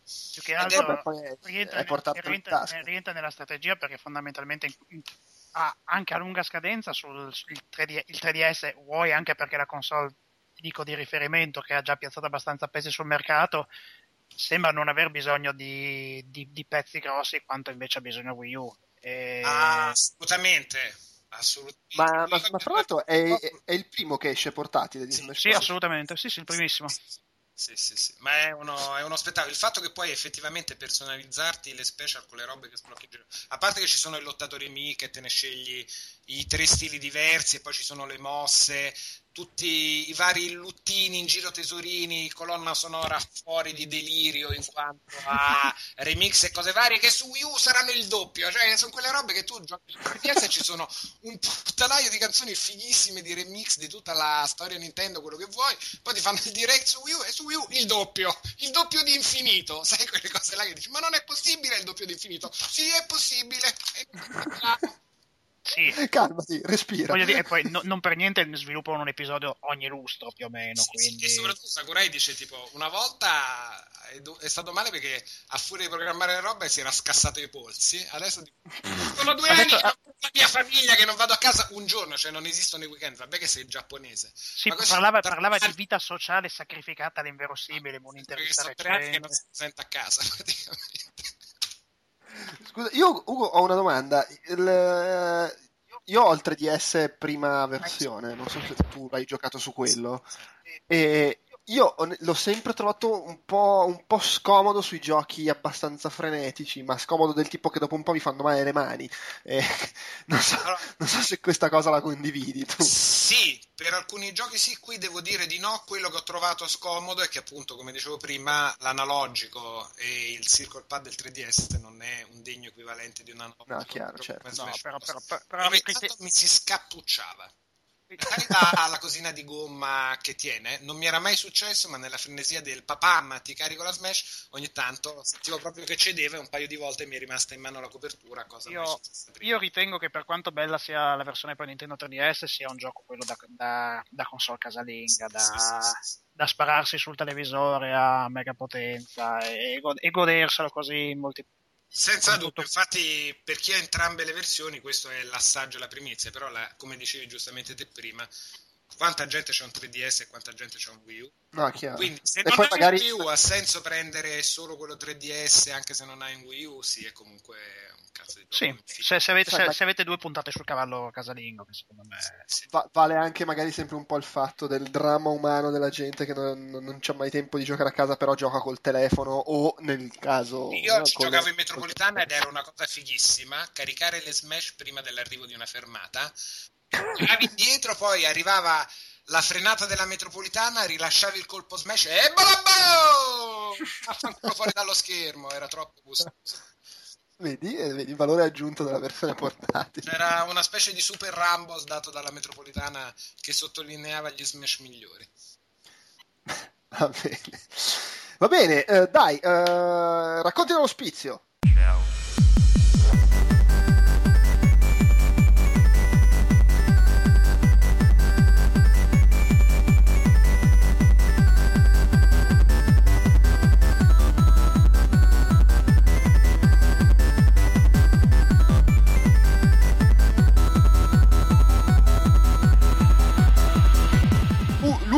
Sì. Luigi, tu oggi parliamo di due remake, senza andare troppo a indagare negli anni del passato. Tu, Luigi, hai giocato la versione di Oddworld, il remake che è uscito. Dov'è che è uscito? È uscito solo su PlayStation 4? Solo su PlayStation 4. Sì. Solo su PlayStation 4. Deve arrivare su PC, Xbox One e Wii U, ma ci sono dei problemi nella conversione, soprattutto per quanto riguarda l'edizione per Wii U. Problemi che dovrebbero risolvere nel giro di qualche mese invece per quanto riguarda la versione PC e probabilmente successivamente quella di Xbox One. E beh, tecnicamente così avanti Oddworld che effettivamente è un po' duro. Ma Lord Lanning fa ancora le dichiarazioni super cazzare che faceva anni fa o sei andato... No. Ma no, lo vedo più tranquillo ha trovato il suo contesto. Secondo me una vita di schiaffi l'ha un attimo rimesso al posto. E ricordiamo i tempi del diario di sviluppo, cos'era di Manch Odyssey? Che una rubrica coprì e poi quando quel gioco saltò il Rubicone finì in esclusiva sull'altra console, quella rubrica non coprì più il diario di sviluppo. Diciamo il peccato e non diciamo i peccatori, sono cose belle, giornalismo d'assalto italiano. Luigi, aspetta, si intitola Oddworld New and Tasty, giusto? Si chiama Oddworld Abe's Odyssey New and Tasty, il titolo. Il remake del primo episodio. Primo episodio del 97, sì, quindi sono praticamente 17 anni che aspettavamo con ansia il remake per PlayStation 4. Sì, cioè, proprio da quando era appena uscito noi aspettavamo, non vedo l'ora di giocarlo su PlayStation 4. C'era questa sorta di attesa dove abbiamo scritto e firmato per avercela, finalmente l'abbiamo avuta fra le nostre mani e che dire, fondamentalmente la storia è la medesima perché è un remake, quindi per chi non avesse giocato al tempo, che non sapesse di cosa stiamo parlando, ci sono la storia di questi Mudokon che sono schiavi di questo mattatoio Ernia, tradotto in italiano, hanno questa politica aziendale dove si macellano i propri operai praticamente, sì, e quindi fondamentalmente è l'industria dell'alimentazione o la politica, se vogliamo, aziendale di un certo tipo di industria in genere nella sua peggiore incarnazione. Questi Modocon sono questi esseri, sembrano quasi degli alieni ingobbiti, bocca cuciti, e c'è questo personaggio, il principale, chiamato Abe, che li deve liberare fondamentalmente, scopre tutto il disegno carnivoro dei loro boss e decide di liberare gli altri Mudokon perché altrimenti potrebbero essere vittime delle fauci dei cattivoni di turno. Il gioco è rimasto lo stesso, ripeto, quindi noi dobbiamo... Beh, è cambiato il fatto che era schermate fisse, adesso ci si muove o sbaglio? Cioè, nel senso, c'è dello scrolling adesso, no? Sì, credo di sì. In parte, Odyssey l'ho giocato, ma mi con l'infragante. Cioè, allora, io l'ho visto, ovviamente, è diviso comunque in sezioni, però sono sezioni più lunghe della singola schermata, mentre l'originale era proprio a singola schermata. Sì. No, adesso è molto fluido, ovviamente, c'è lo scrolling e tutto il resto, ma rimane ancorato a livello granitico su quelle che erano i dettami del tempo, cioè vale a dire un trial and error molto duro. Devi fare il salto giusto, la corsa e gli stop, quello è rimasto praticamente fondamentalmente uguale. Cos'è che, diciamo, 17 anni dopo hanno voluto in qualche modo smussare? Praticamente, ricordiamo, la software sviluppato si chiama Just Add Water, e hanno giocato con il DualShock 4, praticamente hanno abilitato il salvataggio veloce premendo il touchpad. Ci sono dei livelli di difficoltà selezionabili, la gestione della vita adesso è un po' più, diciamo, permissiva, quindi praticamente non crepi subito, ma hai una sorta di barra di energetica prima di crepare. Ti parlo di un minimo proprio, Il sistema GameSpeak, quello che fece, diciamo, gridare quasi al miracolo all'inizio del PlayStation 97, ti parlo proprio del toccare il croce direzionale, impartire un ordine e comandare quindi gli altri Mudokon a seguirti o a fermarsi via cantando. Praticamente adesso è interessante perché puoi fare un'azione collettiva con una singola interazione. Quindi, mentre se prima per farti seguire dovevi andare vicino a ogni altro Mudokon operaio e chiamarlo, adesso invece puoi avere un'azione collettiva in cui chiami una volta e tutti quanti ti possono seguire, quindi molto meno sbattimento di palle da questo punto di vista. Sì. Esatto. Io. E poi cosa succede? È rimasto tosto, quindi fondamentalmente sempre punitivo. Tu all'inizio giochi, c'hai questi 300 Mudokon da salvare, i primi sono facilissimi, andando avanti inizia a diventare molto duro e c'è questa sensazione quasi corrosiva di rabbia quando cominci a vedere praticamente che questi nemici bastardi, Slig, ti sfottono quando ti uccidono, oppure quando cadi su una bomba, esplodi, eccetera. Ti rendi conto fondamentalmente che era la frustrazione che avevi provato con il primo Oddworld al tempo, è rimasta quella lì. Cosa è bello? È bello che esteticamente è stato fatto un lavoro molto, diciamo, di fino. I mondi sono, secondo me, anche inquietanti, perché dietro questa facciata molto umoristica e simpatica del tutto ci sono atmosfere molto opprimenti, poi c'è una sensazione proprio estraniante data da questi colori molto saturi e caldi generati da contrasti che si prova quando tu proprio lì sei all'interno sia delle strutture interne ma a volte anche dell'esterno. Mi piace l'aspetto, se vuoi, anche come gioca sui chiaroscuri. Fondamentalmente hai delle scene in cui vedi soltanto le silhouette che si muovono, dei personaggi che tentano di scappare, e dà un senso proprio di claustrofobia forte. Penso che sia uno dei giochi ultimamente che ho provato più claustrofobici che mi sia capitato di giocare. Mi dà un senso proprio di oppressione, non so spiegarti perché, ma è disturbante. Beh, il tema comunque non è proprio il massimo dell'allegria. Diciamo. Sì, penso che al tempo hanno voluto proprio puntare su questa sorta di critica alla disumanizzazione del vivere la vita industriale, la vita dell'industria fondamentalmente come operai, nella sua accezione ovviamente più sadica possibile. Però secondo me Oddworld adesso si gioca con una politica diversa. Secondo me è più un gioco che, ripetiamo, è stato fortemente voluto dai fan. Questo è appurato, nel senso che hanno richiesto questo remake. Se all'inizio può sembrare quasi una sorta di fan service nella sua linea produttiva, in realtà secondo me è anche un altro messaggio di fondo che, se la vuoi leggere, è abbastanza palpitante. Parlo del fatto che ti costringe a pensare che, nonostante tutte le migliorie, tutte le nuove opzioni, PlayStation 4, la possibilità di registrare, di tutto quello che può creare, in realtà tu continui a prenderci calci in culo da questo gioco, ma veramente forti. E quindi fondamentalmente cosa succede? Succede che decentri l'attenzione dal messaggio politico, ideologico che c'era prima al fatto che sei un imbranato imbecille nel giocare a questa cosa qui. No, non sto scherzando. Quindi c'è un nuovo messaggio politico, tra virgolette, che punta più sulla nostra fiducia nella tecnologia o la nuova macchina. Adesso 17 anni fa, guarda cosa si giocava, e continua a prenderci mazzate, piuttosto che appunto sul messaggio di dire guarda cosa succede nelle fabbriche, guarda cosa, la disumanizzazione del lavoro e bla bla bla.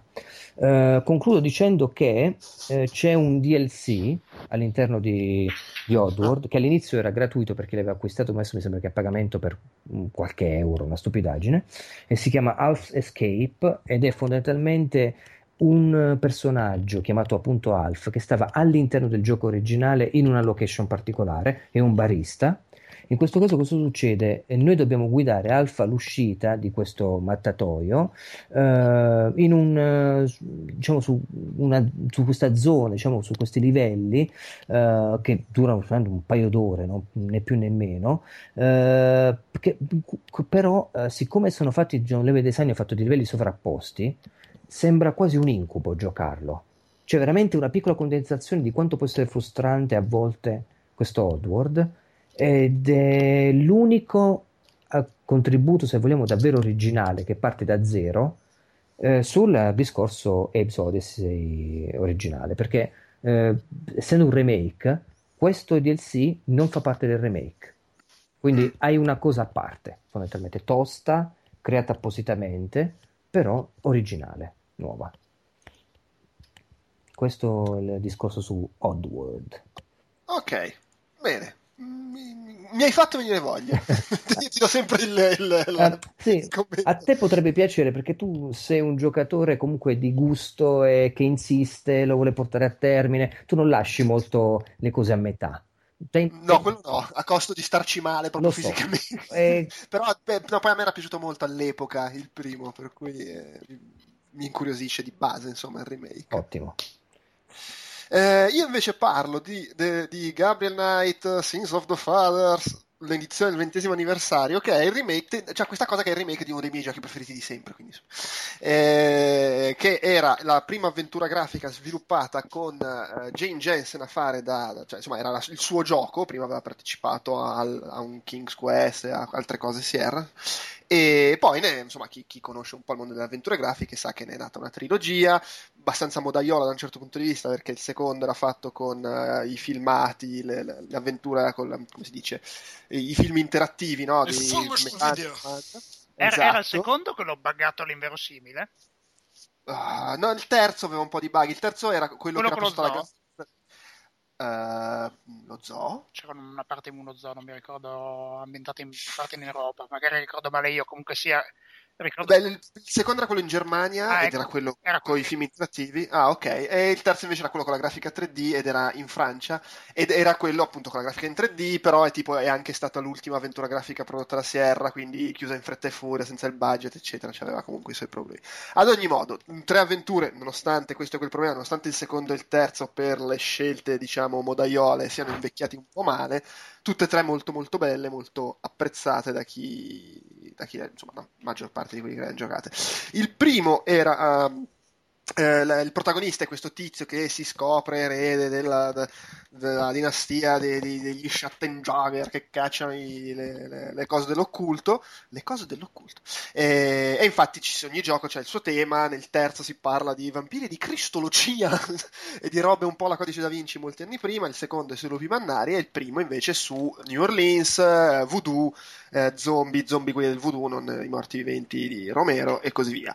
È un'avventura grafica molto classica, chiaramente l'originale al motore 2D tipico Sierra, e questo remake è stato fatto dallo studio curato proprio direttamente da Jane Jensen e con la gente con cui ha lavorato ultimamente, quindi il suo Pinkerton Studio e Phoenix Online. È un remake molto fedele nel complesso, riproduce bene o male un po' tutte le situazioni, riarrangiando alcune cose, cambiando un pochino la cronologia. E con il motore grafico che mescola fondali 2D per lo più molto belli, magari non tutti, però per lo più molto belli, con personaggi che sono un po' rivedibili, sono molto belli i ritratti, un po' meno i personaggi in sé che si muovono come se già avessero una scopa, un aspirapolvere e anche una ramazza infilati su per il culo. Che dire, è sempre un bel gioco, è sempre scritto molto bene, è sempre un po' pacchianotto nella trama, ma vabbè, c'ha quel suo romanticismo strano, però è intrigante, caratterizzati bene i personaggi, un sacco di bei dialoghi, e quella cosa dell'approfondimento che c'è sempre nei giochi della serie, nelle cose di Jane Jensen, cioè documentazione storica, ti parla del voodoo anche proprio a livello, cioè la tradizione New Orleans è fatta molto bene, c'è una bella atmosfera, belle musiche e così via, per cui insomma il gioco alla fine è quello, può piacere o non piacere come è stato rifatto dal punto di vista grafico, a me non è dispiaciuto, però beh, insomma capisco che poi c'è anche l'affetto per la grafica originale che rimane sempre un po' nel cuore, anche se ovviamente oggi è invecchiata ed è probabilmente più comodo da giocare il remake. Alcuni cambiamenti sono onestamente un po' discutibili, tipo che hanno inserito dei puzzle un po' in stile un po' la Myst, messi qua e là. Jane Jensen sostiene per rendere il gioco più profondo, in realtà sono delle minchiate facilissime, fuori contesto e non si capisce cosa cacchio ci stiano a fare. Altre cose invece sono carine, hanno cambiato un po' una sequenza, aggiungendoci degli elementi inquietanti, le bambine che saltano la corda, la Nightmare, che funzionano bene, rendono anche un po', secondo me, più cazzuti, cattivi alcune cose. Nel complesso secondo me è un bel remake, a me da fan sfegatato dell'originale è piaciuto rigiocarlo, credo sia comunque un modo di nuovo comodo per eventualmente voler scoprire oggi quel gioco vecchio di cui si è sentito parlare, e tra l'altro dentro c'è un sistema, cioè lo puoi giocare normalmente, però ci sono una serie di modernizzazioni, aiuti, c'è il tasto per evidenziare tutti gli hotspot, ci sono, puoi attivare gli int se vuoi, però hanno il sistema di cooldown, una volta che ne usi uno per di aspettare per usare un altro, c'è tutta una serie tipo di contenuti extra di accompagnamento, ti faccio vedere la grafica originale di questa schermata, c'è l'intervista, il bozzetto e così via, quindi anche dal punto di vista è carino. Alcuni cambiamenti sono un po' bizzarri, per chi se lo ricorda, la nonna di Gabriel Knight puoi andare a trovarla solo quando diventa necessario per la trama e non fin dall'inizio, che non si capisce per quale cazzo di motivo, cioè non c'è un motivo che uno non ci abbia sulla mappa la possibilità di andare a trovare sua nonna, perché è una rompicoglioni, può essere, ma non lo è, il problema è quello, perché è come il nonno Simpson, parte col pippone, lui non vuole, ma è la classica roba tipo che ce l'hai sempre un po' dietro in mente ma non te ne ricordi mai ah è vero che c'è nonna, fammi andare a trovare nonna, dai. Può essere quello. No, ecco, sono molto belle le sequenze intermezzo fatte a fumetto, che sono state rifatte un po' animate, quelle sono proprio venute molto molto bene. Ho anche visto leggendo in giro che anche chi non ha apprezzato il rifacimento in generale della grafica ha apprezzato quelle cose lì, e hanno fatto la classica cosa che hanno cambiato un pochino 2 o 3 enigmi, proprio per sminchiare la situazione, che vabbè, so già tutto quello che devo fare, oddio che cosa cazzo sta succedendo, è un bug, è rotto, e invece hanno spostato le cose, hanno aggiunto 2 cosette. Nel complesso comunque secondo me molto bello e merita. E c'era un'altra cosa che volevo dire ma me la sono dimenticata, e quindi suppongo che è meglio di Broken Sword 5, volevi dire questo, di cosa scusa? È meglio di Broken Sword 5. Vabbè, un remake. Ah no, ecco, una cosa da dire è che nel caso venda bene, l'idea non è di fare il remake del 2 e del 3, anche perché forse avrebbero un po' meno senso visto quanto erano particolari. Cioè, da un lato avrebbero più senso perché sono inguardabili oggi. Dall'altro costerebbe parecchio di più. Sì, cioè, oddio, il 2 secondo me se lo rifai con lo stesso motore di questo, è morta lì. Il 3... Filmati, come dire, no, la risoluzione... No, lo fai proprio così, cioè con la grafica, non cioè li rifai proprio da zero. Sì, secondo me sì, esattamente come hai fatto questo. E il 3 però lo devi proprio stravolgere, perché era un gioco 3D con gli enigmi anche pensati per il 3D, cioè la roba nascosta sotto e così via.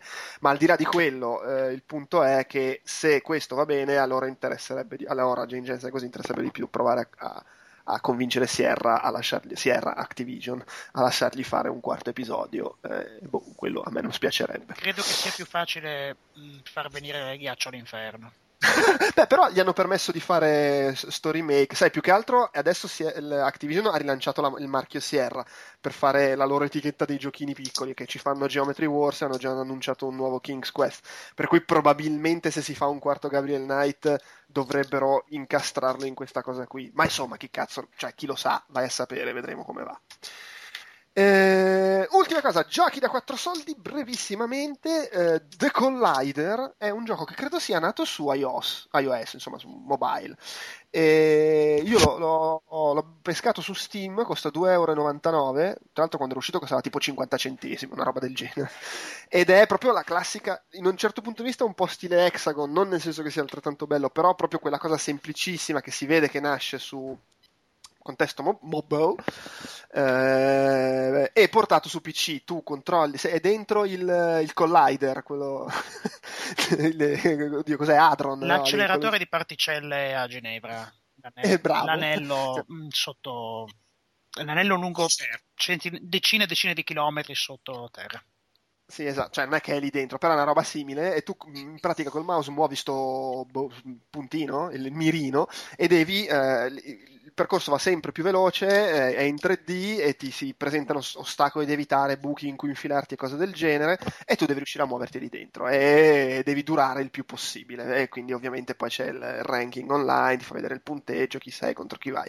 È una scemata, però costa €3, è divertente, è quella roba lì, giochi contro il punteggio. Devo dire forse €3 un pochino troppo per quello, il prezzo che aveva quando l'hanno pubblicato all'inizio, che di nuovo mi pare... Ah no, lo vedo qua, perché Steam ti dice il prezzo più basso a cui è stato venduto, era €2 invece che €2,99. C'è quel fatto psicologico dei 99 centesimi in meno che lo rendeva meglio. Comunque, vabbè, ha le carte? Magari... Non ha le carte. Guarda, non so se abbia le carte, onestamente. Le carte si ricompra da solo. Se ha le carte, vedi, quasi quasi ci rientra nell'investimento. E non sono ferrato sulle carte di Steam. Comunque vabbè, magari guardatevi il trailer, vedete se vi ispira. Secondo me è divertente, proprio come passatempo così, a cazzo. Abbiamo finito. Attenzione. A mezzanotte e 20 abbiamo finito. Brevi ma intensi. Va bene, dai, salutate tutti. Ciao. Ciao. Ciao. Si chiude qui anche questo appuntamento con Outcast Magazine, il primo di ritorno dalla lunghetta pausa estiva. È iniziata la nuova stagione, vedremo poi insomma come andare avanti da qui in poi, non mi sento di garantire grande regolarità, di sicuro però, no, non lo metto di sicuro, fra un po' magari facciamo anche un chiacchiere borderline.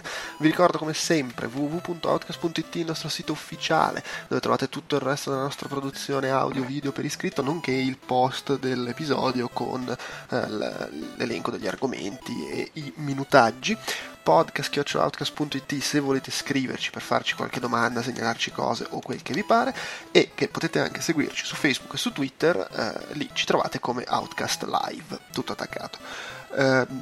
Direi che è tutto, ci sentiamo al prossimo appuntamento, ma prima vi lascio a un segmento in cui chiacchiero con Fotone, che era mancato nell'episodio ma che ho recuperato in una registrazione a parte, di un paio di giochi di guida recenti. Ciao!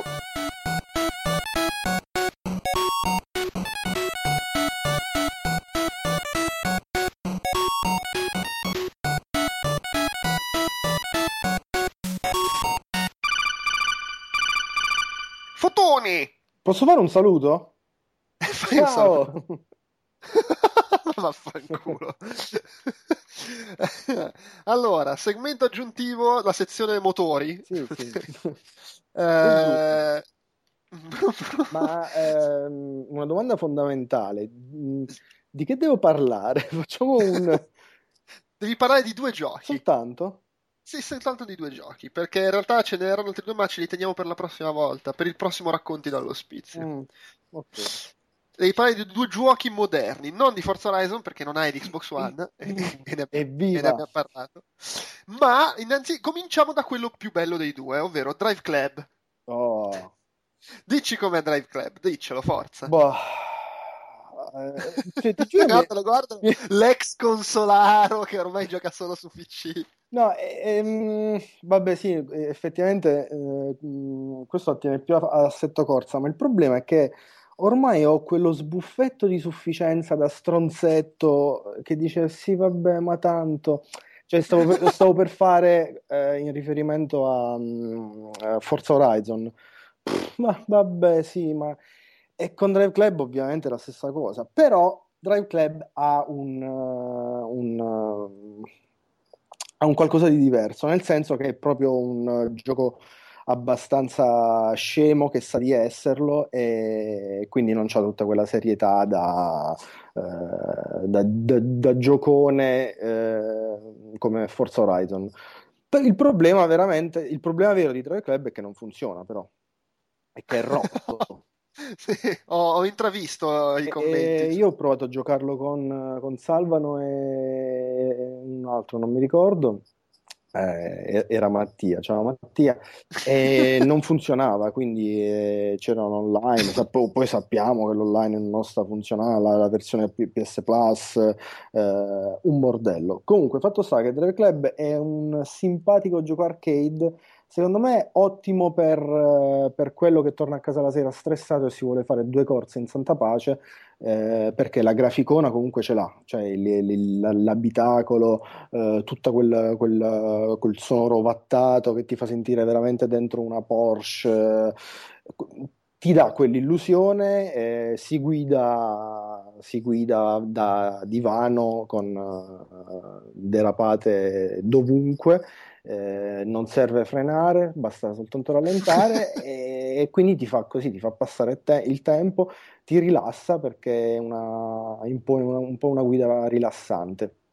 E c'è tutta questa cosa della competizione social sempre connesso, cioè ogni checkpoint, ce ne sono diversi per ogni tracciato, ci sono le varie sfide che ti vengono lanciate, batti questo tempo, batti questo punteggio, ma in realtà è tutto molto rilassato, è tutto molto easy a cazzo, facciamoci le gare, boh, non si sa manco se quelle curve le ho fatte bene, potrei migliorarmi, chi se ne frega, l'importante è avere le macchine, le skin e stare lì, è un po' come Facebook, l'importante è esserci e comunque essere stronzi. Mi sembri convinto. Sì, vabbè, no, poi ne ho parlato anche come gioco ideale per i calciatori, secondo me. Cioè, per quelli che magari apprezzano, boh, è un po' il FIFA 15 dei racing game, o il FIFA dei racing game, mettiamolo così. E comunque Balotelli riuscirebbe a giocare. Ci sono anche le figurine, quindi. E comunque Balotelli o qualsiasi calciatore, qualsiasi, insomma, persona che ama i macchinoni ma molto probabilmente non li sa guidare, saprà guidare benissimo Drive Club e farà un figurone. Capisco. Dai, è una stronzata, dai. Che cazzo è Drive Club? E dopo aver concluso con questo commento così... Tra l'altro, scusa, quanto gli hai messo su Outcast a Drive Club? 7,5. 7,5, beh... Comunque un voto degno di degno di comprarlo se c'hai PS4, che cazzo d'altro vuoi comprare? Perché ripeto, poi tecnicamente comunque c'è, e che non funziona per certi versi, certe robe dell'online non funzionano, però graficamente c'è, il sistema di controllo comunque è immediato e diverte veramente chiunque, perché diverte me che ormai c'ho lo sbuffetto di sufficienza d'assetto corsa, o il bambinetto di 5 anni che si gasa, oh mamma sto guidando la Ferrari o l'Audi R8, wow che figata, e quindi comunque c'è, funziona, è bello, che poi fa schifo. Ha messo il punto il cane sulla cosa. Bravo. Va bene, passiamo invece al gioco brutto della coppia, che è Assetto Corsa, che è uscita com'è che si chiama? Whatever Release. Whatever Candidate Release. La Release Candidate Version 1.0 bla bla bla. E comunque volevo dire... No, volevi dire cosa? No, volevo dire a tutti i lettori che proprio in queste ore è uscita la nostra recensione di Outcast e che in questo momento è stata relinkata da Marco Massarutto, che è il boss di Cunos Simulazioni, sulla sua pagina Facebook, e ha già, attenzione, relinkata con aiuto e uno smile, e ha già 9 mi piace. Oh. Tutto questo alle 15:19 dell'11/11/2014. Porca miseria. Oh, vabbè, comunque, Assetto Corsa, ricordiamolo che tu giochi solo grazie a me. Perché io ti ho spaccato il cazzo per un anno che dovevi comprarti il PC per i giochi di guida e ho io scritto a Quedex, allora il PC... No, ma allora, cioè veramente non è che parlerò di Assetto Corsa, perché parlare di Assetto Corsa è parlare di un'esperienza che ti ha cambiato la vita, servirebbe un libro, non se ne può parlare qui. Ma effettivamente devo ringraziare te... prima ancora di Marco Passaruto di Cuno Simulazioni, voglio ringraziare Gio Pep per avermi cambiato la vita, perché effettivamente me l'ha cambiata, un po' me l'ha rovinata, perché non scherzo, ma Miriam è di là, potrebbe venire qui a confermarlo. Io ho perso qualsiasi interesse già non ce ne avevo tantissimo nella vita sociale, nell'uscire. Vado soltanto, esco soltanto per la mattina per portare Woki e 2 volte a settimana per andare a suonare, punto. E il resto del tempo che faccio? Che vuoi fare? Guidi, cioè quel plesit bianco di pelle in salotto, il tappeto nuovo e guido. E pensa, è solo la release candidate. Sì, ma cioè, immagino poi quando arriverà a brevissimo il Nürburgring. Vi saluto, basta, cioè fine della mia vita, quindi cioè, non saprei come parlarne se non dicendo tutto il bene possibile di Assetto Corsa. Ma cioè, di preciso cosa c'è, com'è che funziona il gioco? C'è una carriera? Allora sì, c'è la carriera, guarda ce l'ho qui davanti aperto, penso un po', c'è una carriera, la mia dice... Vabbè, dice c'è una percentuale molto bassa perché non me ne frega niente della carriera. E la carriera ovviamente è strutturata come tutte le carriere dei giochi di guida per categorie di vetture e di potenza. Si parte dalla Abarth 500 fino alle monoposto a ruote scoperte. E c'è l'online, che per me è una novità della Madonna, perché io scopro effettivamente l'online oggi, nel 2014.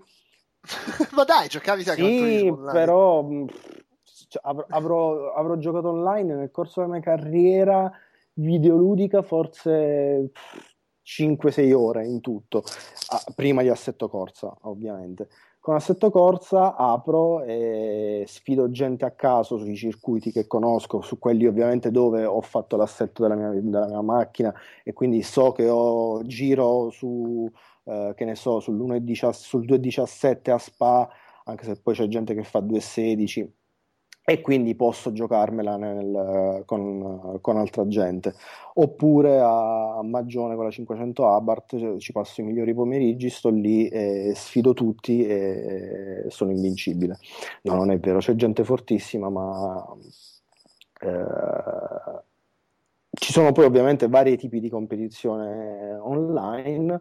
Insomma, si corre tutti insieme, oppure si corre ci sono le qualifiche, sto dicendo delle sciocchezze, scusate, ma mi sto distraendo guardando... No, ed è super realistico, ma poi puoi modificare le impostazioni, renderlo più accessibile, cioè quel genere di roba lì. Sì, sto per dire un'eresia, ma tu magari non l'hai mai visto, immagini, che ti devo dire, un super Gran Turismo, non c'entra niente Gran Turismo, ma come impostazione del menu, dei settaggi, insomma c'è tutto, ovviamente regolazioni, 8000 regolazioni, ok, sì, certo. Ai rapporti del cambio, eccetera. È il gioco fatto dalla gente a cui piacevano i giochi di Papyrus di un tempo, suppongo. Sì, a cui piaceva GT Legends, e si vede, è molto più... magari sbaglio a dirlo, però magari è molto più semplice da padroneggiare rispetto a GT Legends, però alla fine ho ricordi remoti e con periferiche sbagliate a quei tempi, che non c'avevo il volante, il playseat che ho adesso, quindi chissà come lo giocavo GT Legends, forse col joypad o con la tastiera vorrei rigiocarmelo oggi con il volante, però tanto poi comunque ci sono le auto di GT Legend, o meglio c'è la Lotus come la Type 49, Type 49 che è quella a ruote scoperte dei tempi di Jim Clark eccetera. Ci sono tantissime auto, tantissime, ce ne sono abbastanza, guarda, te li conto, sono 1, 2, 3, 4, 5, 6, 7, 8, 9, 10, 11, 12, 13 marchi costruttori per una 50-60 di auto. Arriveranno anche a breve Toyota, Nissan, Audi e Roof, e ci sono secondo me ancora pochi circuiti. Però poi c'è la comunità di drivingitalia.net da cui puoi scaricarti i vari l'impossibile. Io per dirti gli score ho scaricato il Nürburgring, quello del 75 con tutti gli sponsor del 75 di quei tempi, bellissimo, molto vintage. Laguna Seca, c'è una versione 2.2, poi vengono comunque continuamente aggiornate Monaco. Monaco e che altro? Il bellissimo, che lo consiglio a tutti anche se ha parecchi sobbalzi, Zandvoort, olandese Zandvoort. Per il resto adoro Vallelunga, un po' perché ci sono andato a girare con la Nissan GTR vera che c'era con una simulazione in durante la conferenza stampa della presentazione italiana di Assetto. Senza schiantarti, fra l'altro. Senza schiantarmi. È un po' perché ci ho girato veramente tanto, e quindi uno dei circuiti assieme a Spa che adoro. Fra l'altro l'altro giorno ho rivisto Giorni di Tuono, così lo dico per... così. Attenzione, non ci sono vali in Assetto Corsa.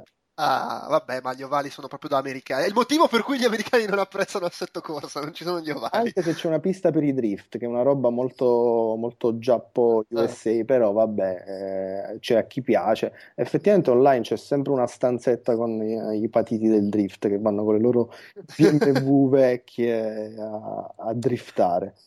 E vabbè, supporta immagino volanti, supporta tutti i volanti. Per configurare il mio ho avuto tantissimi problemi, però poi alla fine ho capito che dovevo invertire i pedali di acceleratore e freno. Ma tu però, cioè, tu hai un volante che comunque avevi comprato per usarlo su console, era il Fanatec CSR Elite che mi mandò Microsoft tantissimo tempo fa. Ok, però funziona. E lo usavo con Xbox 360. E non funziona più ovviamente con Xbox One, perché ci sarebbe quel Mad Cats o quell'altro, non mi ricordo come si chiama, G458 Italia, forse. E insomma funziona perfettamente, e neanche a dirlo la simulazione è pressoché perfetta, cioè ma perfetta al punto che veramente, io come ho scritto nella recensione, un gioco come Assetto Corsa diventa proprio il completamento del necessaire del pilota moderno.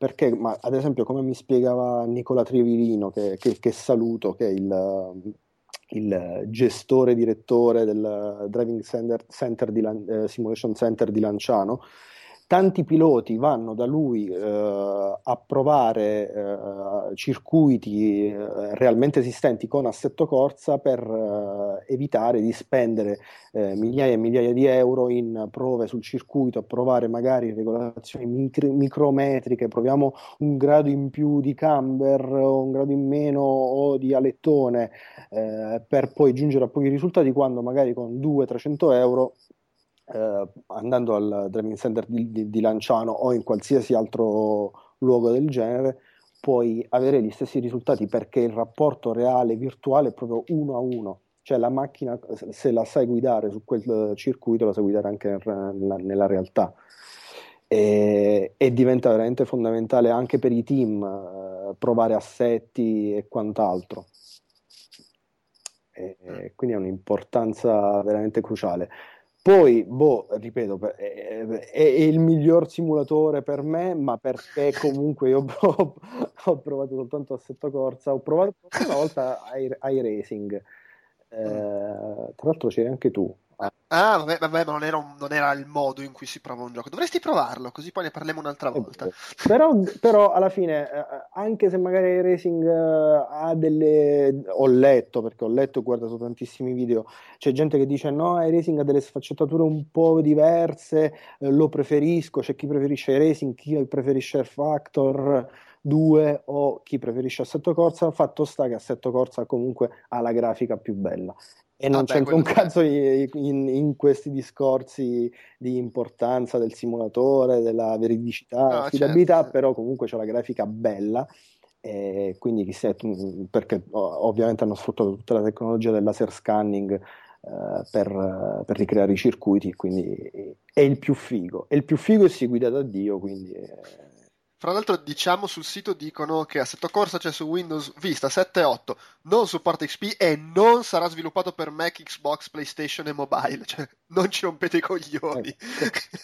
Lasciano la possibilità magari PS4. Vedo qua ci vuole... Consigliano un 6-core... AMD, quad-core Intel, 6 GB. Però sai che il mio PC ultimamente, gli ultimi 2-3 giorni sta un po' arrancando, eh. Vabbè, il tuo PC non è che c'è, penso è adeguato, ma... io tra l'altro lo gioco con le impostazioni quasi tutte al massimo, quasi tutte ultra, sia schermo, effetti e vista, risoluzione a 1920x1080, gli effetti a manetta. Solo la generazione del fumo ho messo normale, per il resto tutto ultra. E no, ma è proprio il PC che sta cascettando e non so come fare, perché è il mio primo PC, quindi boh, spero che si risolva tutto da solo. Sì, assolutamente. Ma se smetti di installare i programmi per i pornazzi e cose del genere, allora, ovviamente è un PC usato solamente per Assetto Corsa. Secondo me l'ha rovinato Formula 1 2000. Può essere, ma dai, disinstalla tutto, devi lasciare solo Assetto Windows e Assetto Corsa. Sì, e ogni tanto vado su Driving Italia a scaricare qualche circuito, ma non è che lì prendo chissà che virus. No, però aggiungiamo una cosa per chi magari ci ascolta e insomma non conosceva, non sa bene il gioco. Assetto Corsa su Steam risulta ancora come accesso anticipato. Sì, anche nel gioco quando carica comunque ti compare scritto piccolino in basso a sinistra Early Access. Esatto, e come si dice, accesso anticipato a €34,99. Sì. Che peraltro dice qua nella descrizione, sono €34,99, c'è comunque un risparmio del 22% su quello che sarà il prezzo finale, quando ci sarà un prezzo finale. Quindi è ancora accesso anticipato e si parla ancora di prezzo scontato su quello che sarà il prezzo finale, nonostante comunque l'ultima versione, la release candidate, sia la 1.0.0 e venga descritta come ci sono tutte le feature, le modalità, c'è la carriera e insomma tutta una marea di robe che hanno aggiunto rispetto alla beta che c'era prima. Quindi è considerabile il gioco completo, però non lo considerano ancora fuori dall'accesso anticipato perché evidentemente hanno delle cose abbastanza definite che devono aggiungere e che suppongo le considerino necessarie per passare alla versione finale. Sì, assolutamente sì, ma tra l'altro aggiungo che il risparmio del 22% in realtà è un risparmio sbagliato. Il risparmio credo che sia del 2200%, perché lungi da me voler fare il marchettone, ma è vero che Assetto Corsa, come è dichiarato da Massarutto, è una tecnologia che vale milioni di euro, è usata dal simulatore Ferrari, quello ufficiale, dal simulatore Dallara, e è veramente un track day a casa tua, un track day, cioè una giornata in pista che comunque costa parecchi soldi, e sei in pista, cioè anche nell'online, mo magari sono robe nuove per me, però c'è quel rispetto magari verso gli altri, non ci sono gli stronzi che ti rompono le palle, c'è gente che si scansa quando stai facendo il giro lanciato. E anche tu hai lo stesso timore e rispetto per la pista che avresti nella realtà. Almeno io lo provo spesso e l'ho provato per la mia prima volta a Vallelunga, è veramente proprio non c'è scarto e non c'è frattura. Ok. Va bene, quindi 34 euro diciamo che è regalato, sono spiccioli rispetto a quanto dovremmo pagarlo, però vabbè, è un discorso che ovviamente si può fare un po' per, non dico per qualsiasi gioco, però per tante altre cose, il fatto che varrebbe molto di più per quanto è costato svilupparlo, vabbè, chiaro. Va bene, ok, quindi anche sotto corsa è concluso. Io prima di lasciarti lancio la sigla di La gente ci scrivono.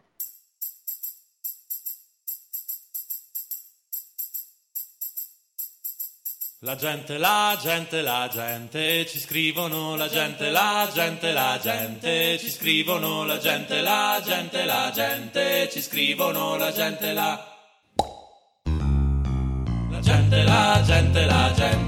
scrivono,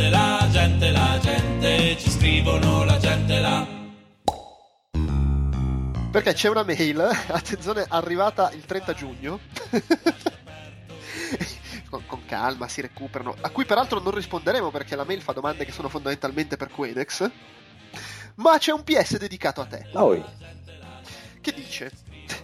Non so quanto senso abbia parlarne oggi, ma così, visto che c'è questo momento intimo, volevo buttarla dentro. La mail è di tale Giacomo Masella, comunque, che salutiamo se ci ascolta ancora. Il PS dice... Ha senso fare uno speciale GDC 2014 con un fotone così scazzato su quello di cui parla? Se non ne ha voglia può anche andarsene a fare yoga con i suoi farming simulator. È risultato particolarmente odioso giungere alla fine di quello speciale e non per la sua durata. Ma dello speciale del 2000... Allora io... Era il reportage sulla GDC di marzo, che tu eri in effetti un po' scoglionato perché non tutte, però una buona parte delle cose che hai visto ti avevano lasciato, come dire. Sì, ma caro